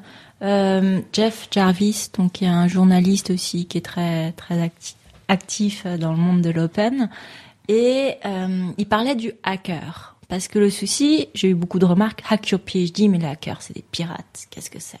Et donc c'était important pour moi de définir ce que c'était pour moi un hacker. Et donc il dit, la morale du hacker est de contourner les problèmes plutôt que les affronter. Et j'aime bien cette euh, cette euh, cette euh, citation. Et je pense qu'on en a parlé là tout à l'heure avec l'open access où on bidouille tous à, à chercher les articles ça à d'autres endroits. Et puis bah ça c'est Guillaume Guillaume Dumas donc le cofondateur qui avait qui m'avait dit de conseiller de citer Buckminster Fuller. Et c'est la citation c'est Don't fight forces use them. Donc ne lutte pas contre les forces mais utilise-les. Voilà. C'est une idée qu'on retrouve aux martiaux. Euh, genre exploiter la force de l'adversaire plutôt mhm. que plutôt que lutter contre. C'est vachement inspirant, c'est super intéressant. Alors moi j'adore ces citations, mais du coup je me dois de réagir. Ça même Forcément. Logique d'une conclusion, c'est que j'ai l'impression que ces démarches à vouloir justement, euh, enfin toutes les démarches dont on a parlé là, à vouloir changer, à vouloir faire évoluer le système complet sont à l'opposé justement cette, ces deux ces deux idées qui sont de dire bah voilà, j'ai un système qui existe et je vais faire avec, je vais faire au mieux avec, le contourner, l'utiliser au mieux, etc. Quoi. Moi, je, moi, je suis pas d'accord parce que c'est pas ce que je ressens en lisant en tout cas ces, ces citations. C'est plutôt bah, des soucis. On va faire peut-être au début en contournant les problèmes, en essayant d'expérimenter d'autres pratiques qui vont peut-être devenir finalement la norme après. Mais euh, c'est plus cette idée de d'essayer d'expérimenter même dans un, un, un système qui est un peu inerte. Et ça peut faire changer les choses après. Donc moi, je suis plutôt sur cette question de dynamique. euh, Perso, je verrais ça comme un éloge de la réforme et pas de la révolution, c'est-à-dire de, de changer les choses petit à petit en utilisant l'existant. Bah, euh, euh, Je me souviens très bien, euh, quelqu'un qui m'a dit, à, je sais pas, quand on a écrit un peu notre vision avec Accio PhD, et qui m'a fait, t'es une réformiste, t'es pas une révolutionnaire, donc euh, peut-être, mais euh, Mhm. c'est ma Mais façon c'est- d'aborder les choses. c'est- pas un défaut hein, d'être euh, réformiste. Faut pas dire ça, on est en Suisse, là, faut pas dire des choses comme ça. Ok, on va enchaîner parce que l'heure tourne et puis on a encore deux trois trucs à dire. Euh, on a quelques messages d'auditeurs, notamment Yannick l'allemand. Bonjour à toute l'équipe. Pour ajouter un élément à votre collection d'auditeurs distants, je vous écoute régulièrement depuis environ deux ans, au printemps et automne de Toronto, en été et hiver de Bangkok. Comme David l'a mentionné dans l'épisode sur la science-fiction, on s'est presque croisé à Bangkok cet été. Ça aurait été une excellente occasion pour moi de payer ma dette de beerware, mais malheureusement Facebook en a décidé autrement. Faut-il en conclure que Facebook ne tient pas à encourager le beerware Content de vous entendre à nouveau en tout cas, vous m'avez manqué pendant l'été. Merci pour toutes vos émissions. Pour moi, les meilleurs podcasts sont ceux qu'on écoute pour s'enrichir, mais qui finissent aussi par nous divertir. Podcast Science, mission accomplie. Amicalement. Eh ben, merci Yannick, ça fait plaisir. J'ai vu des sourcils se lever autour de la table quand il était question de beerware. Alors on va peut-être expliquer ce que c'est, Nico? Oui, je me démute. Oui, le beerware, bah, c'est une licence qui est pas assez développée, un peu comme l'open access, tout ça. C'est une licence où le principe est que c'est open source, mais si on se croise dans la rue et que tu aimes bien ce que, ce que j'ai fait, tu peux me payer une bière. Et voilà. c'est donc Je le, mo- valide. J'aime bien aussi. c'est le modèle de licence choisi par Podcast Science. Vous pouvez partager nos contenus, vous pouvez faire ce que vous voulez avec, mais il faut nous offrir une bière si Ouais, vous nous faut- croisez. Je crois qu'il y avait quelqu'un, un dessinateur, je sais plus pourquoi, mais qui avait écrit, euh, on doit retrouver le dessin sur internet, Open Science, Open Beer. Donc euh, voilà, c'est aussi, euh, c'était aussi On a dans beaucoup, l'idée. On a beaucoup parlé de, de beerware, de barman, de bière euh, à, ce- à cette émission. Faudra un jour le- un épisode sur la contribution des brasseurs de bière à la science. Euh, ouais, elle, bon. est, elle est importante. On est dans l'infiniment grand. là. Et de café aussi, je pense. Et de Ah, le café, café, vous oui, quand même la citation euh, sur le, le café qu'on a Non, déjà vas-y. un, un mathématicien est une machine qui transforme le café en théorème. Pas mal. Il y, a, y y des contributions directes en fait pour les pour les brasseurs de bière. Ils avaient besoin de euh, d'éléments de mesure très précis, etc. Bon, ça, on reviendra une autre fois là-dessus. Ouais. Bon, depuis le temps qu'on se dit qu'on qu'on devrait chercher des sponsors sur Podcast Science, je pense qu'on a on a de nouvelles pistes là. Tout à fait. Podcast Science sponsorisé par Heineken. Ça va être- Ouais. Bon, qui c'est qui se trouve dans un pays de bière là? par une David. marque de bière, on va pas se faire sponsoriser par Heineken. Ouais, je, je, je suis pas un connaisseur en bière. Je te laisse choisir la marque. Oh, il Ouais. y a mieux, il y a mieux. Il y a Bon. deux, trois noms à Lausanne qui Moi, je veux devraient bien se passer. Je propose que vous fassiez votre propre bière, parce qu'il y a des bio-hackerspace qui font ça. Ah, pourquoi pas C'est une bonne idée. Il y a des hackerspa- hackerspace. Bon, on prendra, on prendra les noms hein, dans les afters. Euh, on a eu un autre message qu'on voulait partager, celui de Steph du Canada. Bonjour l'équipe de Podcast Science. J'ai profité de l'été pour écouter une partie de vos anciens podcasts. Vous m'avez donc accompagné sans le savoir en Islande, en Hollande, en Belgique et même à bord d'un voilier. Dans les haut-parleurs, s'il vous plaît. Alors Dans le ça, c'est la consécration. en route pour les îles de la Madeleine et l'île du Prince-Édouard. Une première, je pense. Un grand merci donc pour votre compagnie. En parlant de l'île de Prince-Édouard, justement, on y parle français, les Arcadiens, et on y dit septembre et 90, comme en Suisse et en Belgique.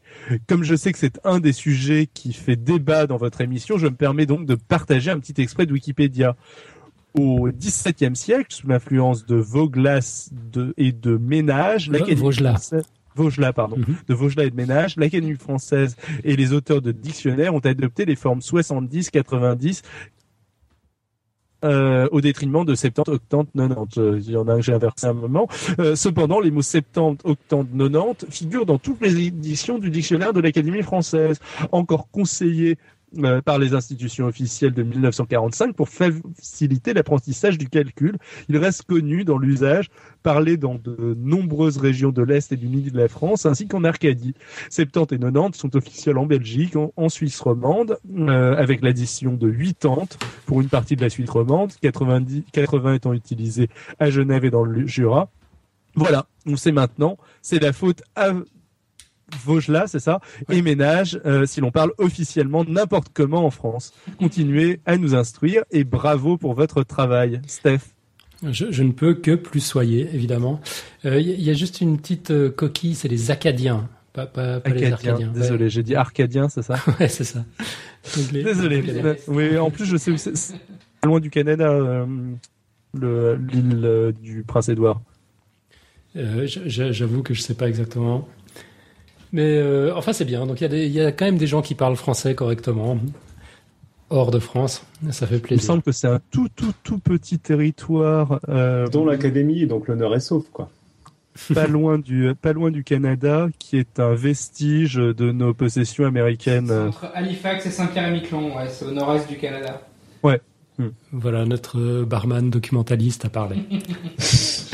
Quelques plugs avant de conclure euh, et, et annonces. On vous avait annoncé avant l'été que nos amis du blog Indescience allaient lancer un podcast prochainement. Je ne sais pas si vous vous en souvenez. Bah voilà, on a le plaisir de vous l'annoncer officiellement. C'est pour bientôt. Premier enregistrement le 10 octobre. Donc notez bien le 10 octobre, il faudra être là. Ouais. Euh, je crois qu'ils vont essayer de faire un live. Hein. Euh, ouais, allez, on leur met la pression. Oui, ils vont, ils vont faire un live. Ils vont faire un live, hein, je pense. C'est annoncé dans Podcast Science, ils peuvent pas se rétracter. Euh, bien, bon, j'en profite en parenthèse pour dire qu'il n'y aura pas de live de, de Podcast Science le 10 octobre. Euh, mais on le, on, on, le rappellera encore. C'est exceptionnel hein, qu'on arrête de, de, diffuser pour un des sciences. Hein. Ouais, c'est ça. On, on, leur, on leur cède la place. Euh, sinon, on a un message de Mathieu Dogan. Euh, on a été mis en contact par Elder Mendes.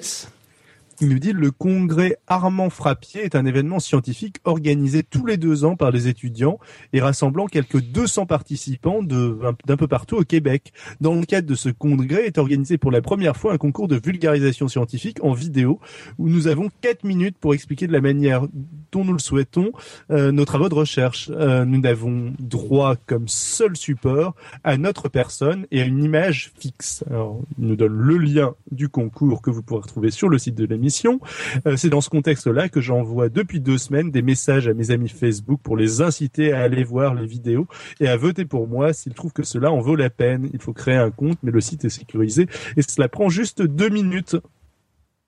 Et il ajoute encore ah oui, et concernant le concours, il y a un prix de 500 dollars attribué par le jury durant le congrès et deux prix de 250 dollars attribués par le public sur vote en ligne concernant ce que vous pouvez faire, pour moi, c'est clair que j'encourage les, gens à aller voter sur le site. Il ne serait pas honnête de demander de voter uniquement pour moi. Donc si vous pouviez aller jeter un œil et voter pour la vidéo qui vous paraît la mieux, ça serait cool. De toute façon, la mienne, c'est la meilleure. Beau joueur, Mathieu Dogan. Donc on mettra le lien sur, euh, sur dans, dans, les notes de l'émission. Euh, le lien est déjà dans la chatroom maintenant. C'est concourscaf.somi.com slash vote.aspx. Vous allez meilleur temps de l'avoir sous les yeux en fait et, et de cliquer dessus. Euh, pendant qu'on y est, un grand merci en passant aux personnes qui animent notre communauté Google+. Euh, je pense notamment à Frédéric Conroth, à Martin Seeking, à Jonathan Payne-Chamings, à Guillaume Vendée, plus récemment Joe Martini, le Journal des Sciences aussi, qui poste tous les jours des news essentielles. Vraiment, sincèrement, merci à tous. Euh, Autrement, je voulais évoquer euh, la rencontre de podcasts suisses, enfin de, la rencontre avec les podcasteurs et les auditeurs des podcasts du collectif Podcast Suisse à Lausanne le 1er novembre. Euh, petit rappel pour mes compatriotes, faut vous inscrire dans de bleu cette équipe. Bah histoire que notre infatigable community manager préféré, Xavier Durissel, puisse s'organiser, trouver une salle à la bonne dimension, etc. Euh, donc là aussi, un lien qu'on vous mettra dans les notes de l'émission, que j'essaye de mettre maintenant dans la chatroom. Oh, ça a passé du premier coup, c'est merveilleux. Nico Tup, bonne nouvelle.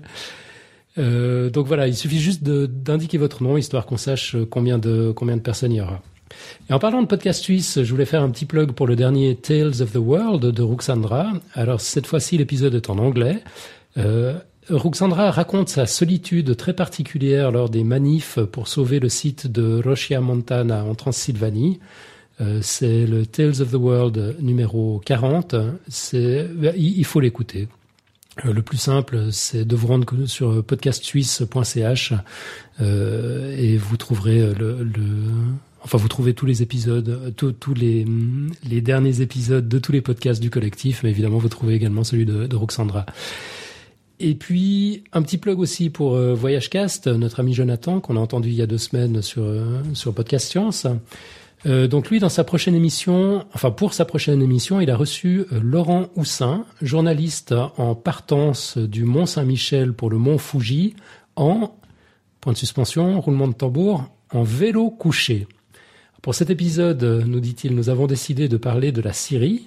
La Syrie, mais on n'y va pas en vacances, vrai, mais on en entend parler tous les jours à la radio, à la TV, dans les journaux. Pourtant, savez-vous à quoi ressemble la Syrie? Comment est le pays? Comment sont les gens? Qu'est-ce qu'on y déguste? Laurent nous fait découvrir ce pays chargé d'histoire qu'il classe en tête de ses pays préférés. Une façon de voir le pays derrière l'image de la guerre, ce qu'il était et, nous l'espérons, ce qu'il redeviendra quand tout sera fini. Donc ça c'est Voyagecast et puis en des petit plug aussi pour nous qui utilisent désormais la chatroom de Nicotube pour leur live. Si si. Euh, donc vous retrouvez tout ce joyeux petit monde sur podcastsuisse.ch. Et puis là il est l'heure de conclure. Attends, juste pour le Pardon. Juste pour le juste pour le blabla, il y a quand même il y a quand même des chercheurs qui ont publié un article sur la décroissance de la mousse de la bière ouais. euh, et la fonction exponentielle. Donc euh, comme quoi il y a de quoi faire avec la bière. Euh, ok. Donc euh, on en avait parlé dans le crossover avec. Euh, il a eu un prix Nobel. Hein. Oui, oui, oui, effectivement. Ouais, ouais. ouais. Mais oui, euh, ouais, Robin en avait parlé d'ailleurs dans le crossover avec Quid Novi. Ouais, ça m'avait beaucoup plu. ok, on va conclure. Euh... Alors, merci de nous suivre toujours plus nombreux chaque semaine. Si vous aimez ce que nous faisons, n'hésitez pas à le dire sur, attention, je prends ma respiration, iTunes, Facebook, SoundCloud, Twitter, Google+, et sur notre blog podcastscience.fm. Évidemment, c'est ce qu'il y a de plus simple quand même, restons civilisés, où vous retrouvez truc que tu comprends. tous nos dossiers sous forme écrite. En commentant et en partageant, vous permettez à d'autres de découvrir le podcast et nous, vous nous faites très plaisir. Et tant que vous y êtes, likez également allègrement la page Facebook de Hack Your PhD. Ouais, joyeuse bonne idée. Ben, merci à Célia, à Clara, à Yann, euh, alias Schalf, le barman recherchiste. Merci à mes comparses, à toutes les personnes qui ont contribué à cette émission, aux aficionados de la chatroom et à tous nos poditeurs et poditrices préférés. Mes comparses d'ailleurs, vous les retrouvez la semaine prochaine, le jeudi 26 septembre 2013 à 20h30. Moi, je pourrais malheureusement pas être des vôtres. Ouais, ça va être fantastique. On parle de maths, il n'y aura pas Alan. Ouais. Émission spéciale maths. Ouais, pauvre David. oh, euh... lui aussi dans les maths, ça va. Donc, euh, ouais, c'est, c'est Robin qui parlera de, de l'infiniment petit. Donc euh, on commencera à 20h pi. À 20h pi. non pas à 20h pi. c'est cela. Donc c'est que, ce sera quelque part entre, entre 20h03 et 14 secondes. Enfin, quelque part entre 14 et 15 secondes, c'est ça? Réglez vos montres atomiques. Mm-hmm. Chiche. C'est ça. Euh, ok, bah écoutez, d'ici la semaine prochaine, comme d'habitude, que servir la science soit votre joie. et à tout bientôt. Ciao, ciao. Salut. Salut. Salut. Salut. Salut. Ciao à tous.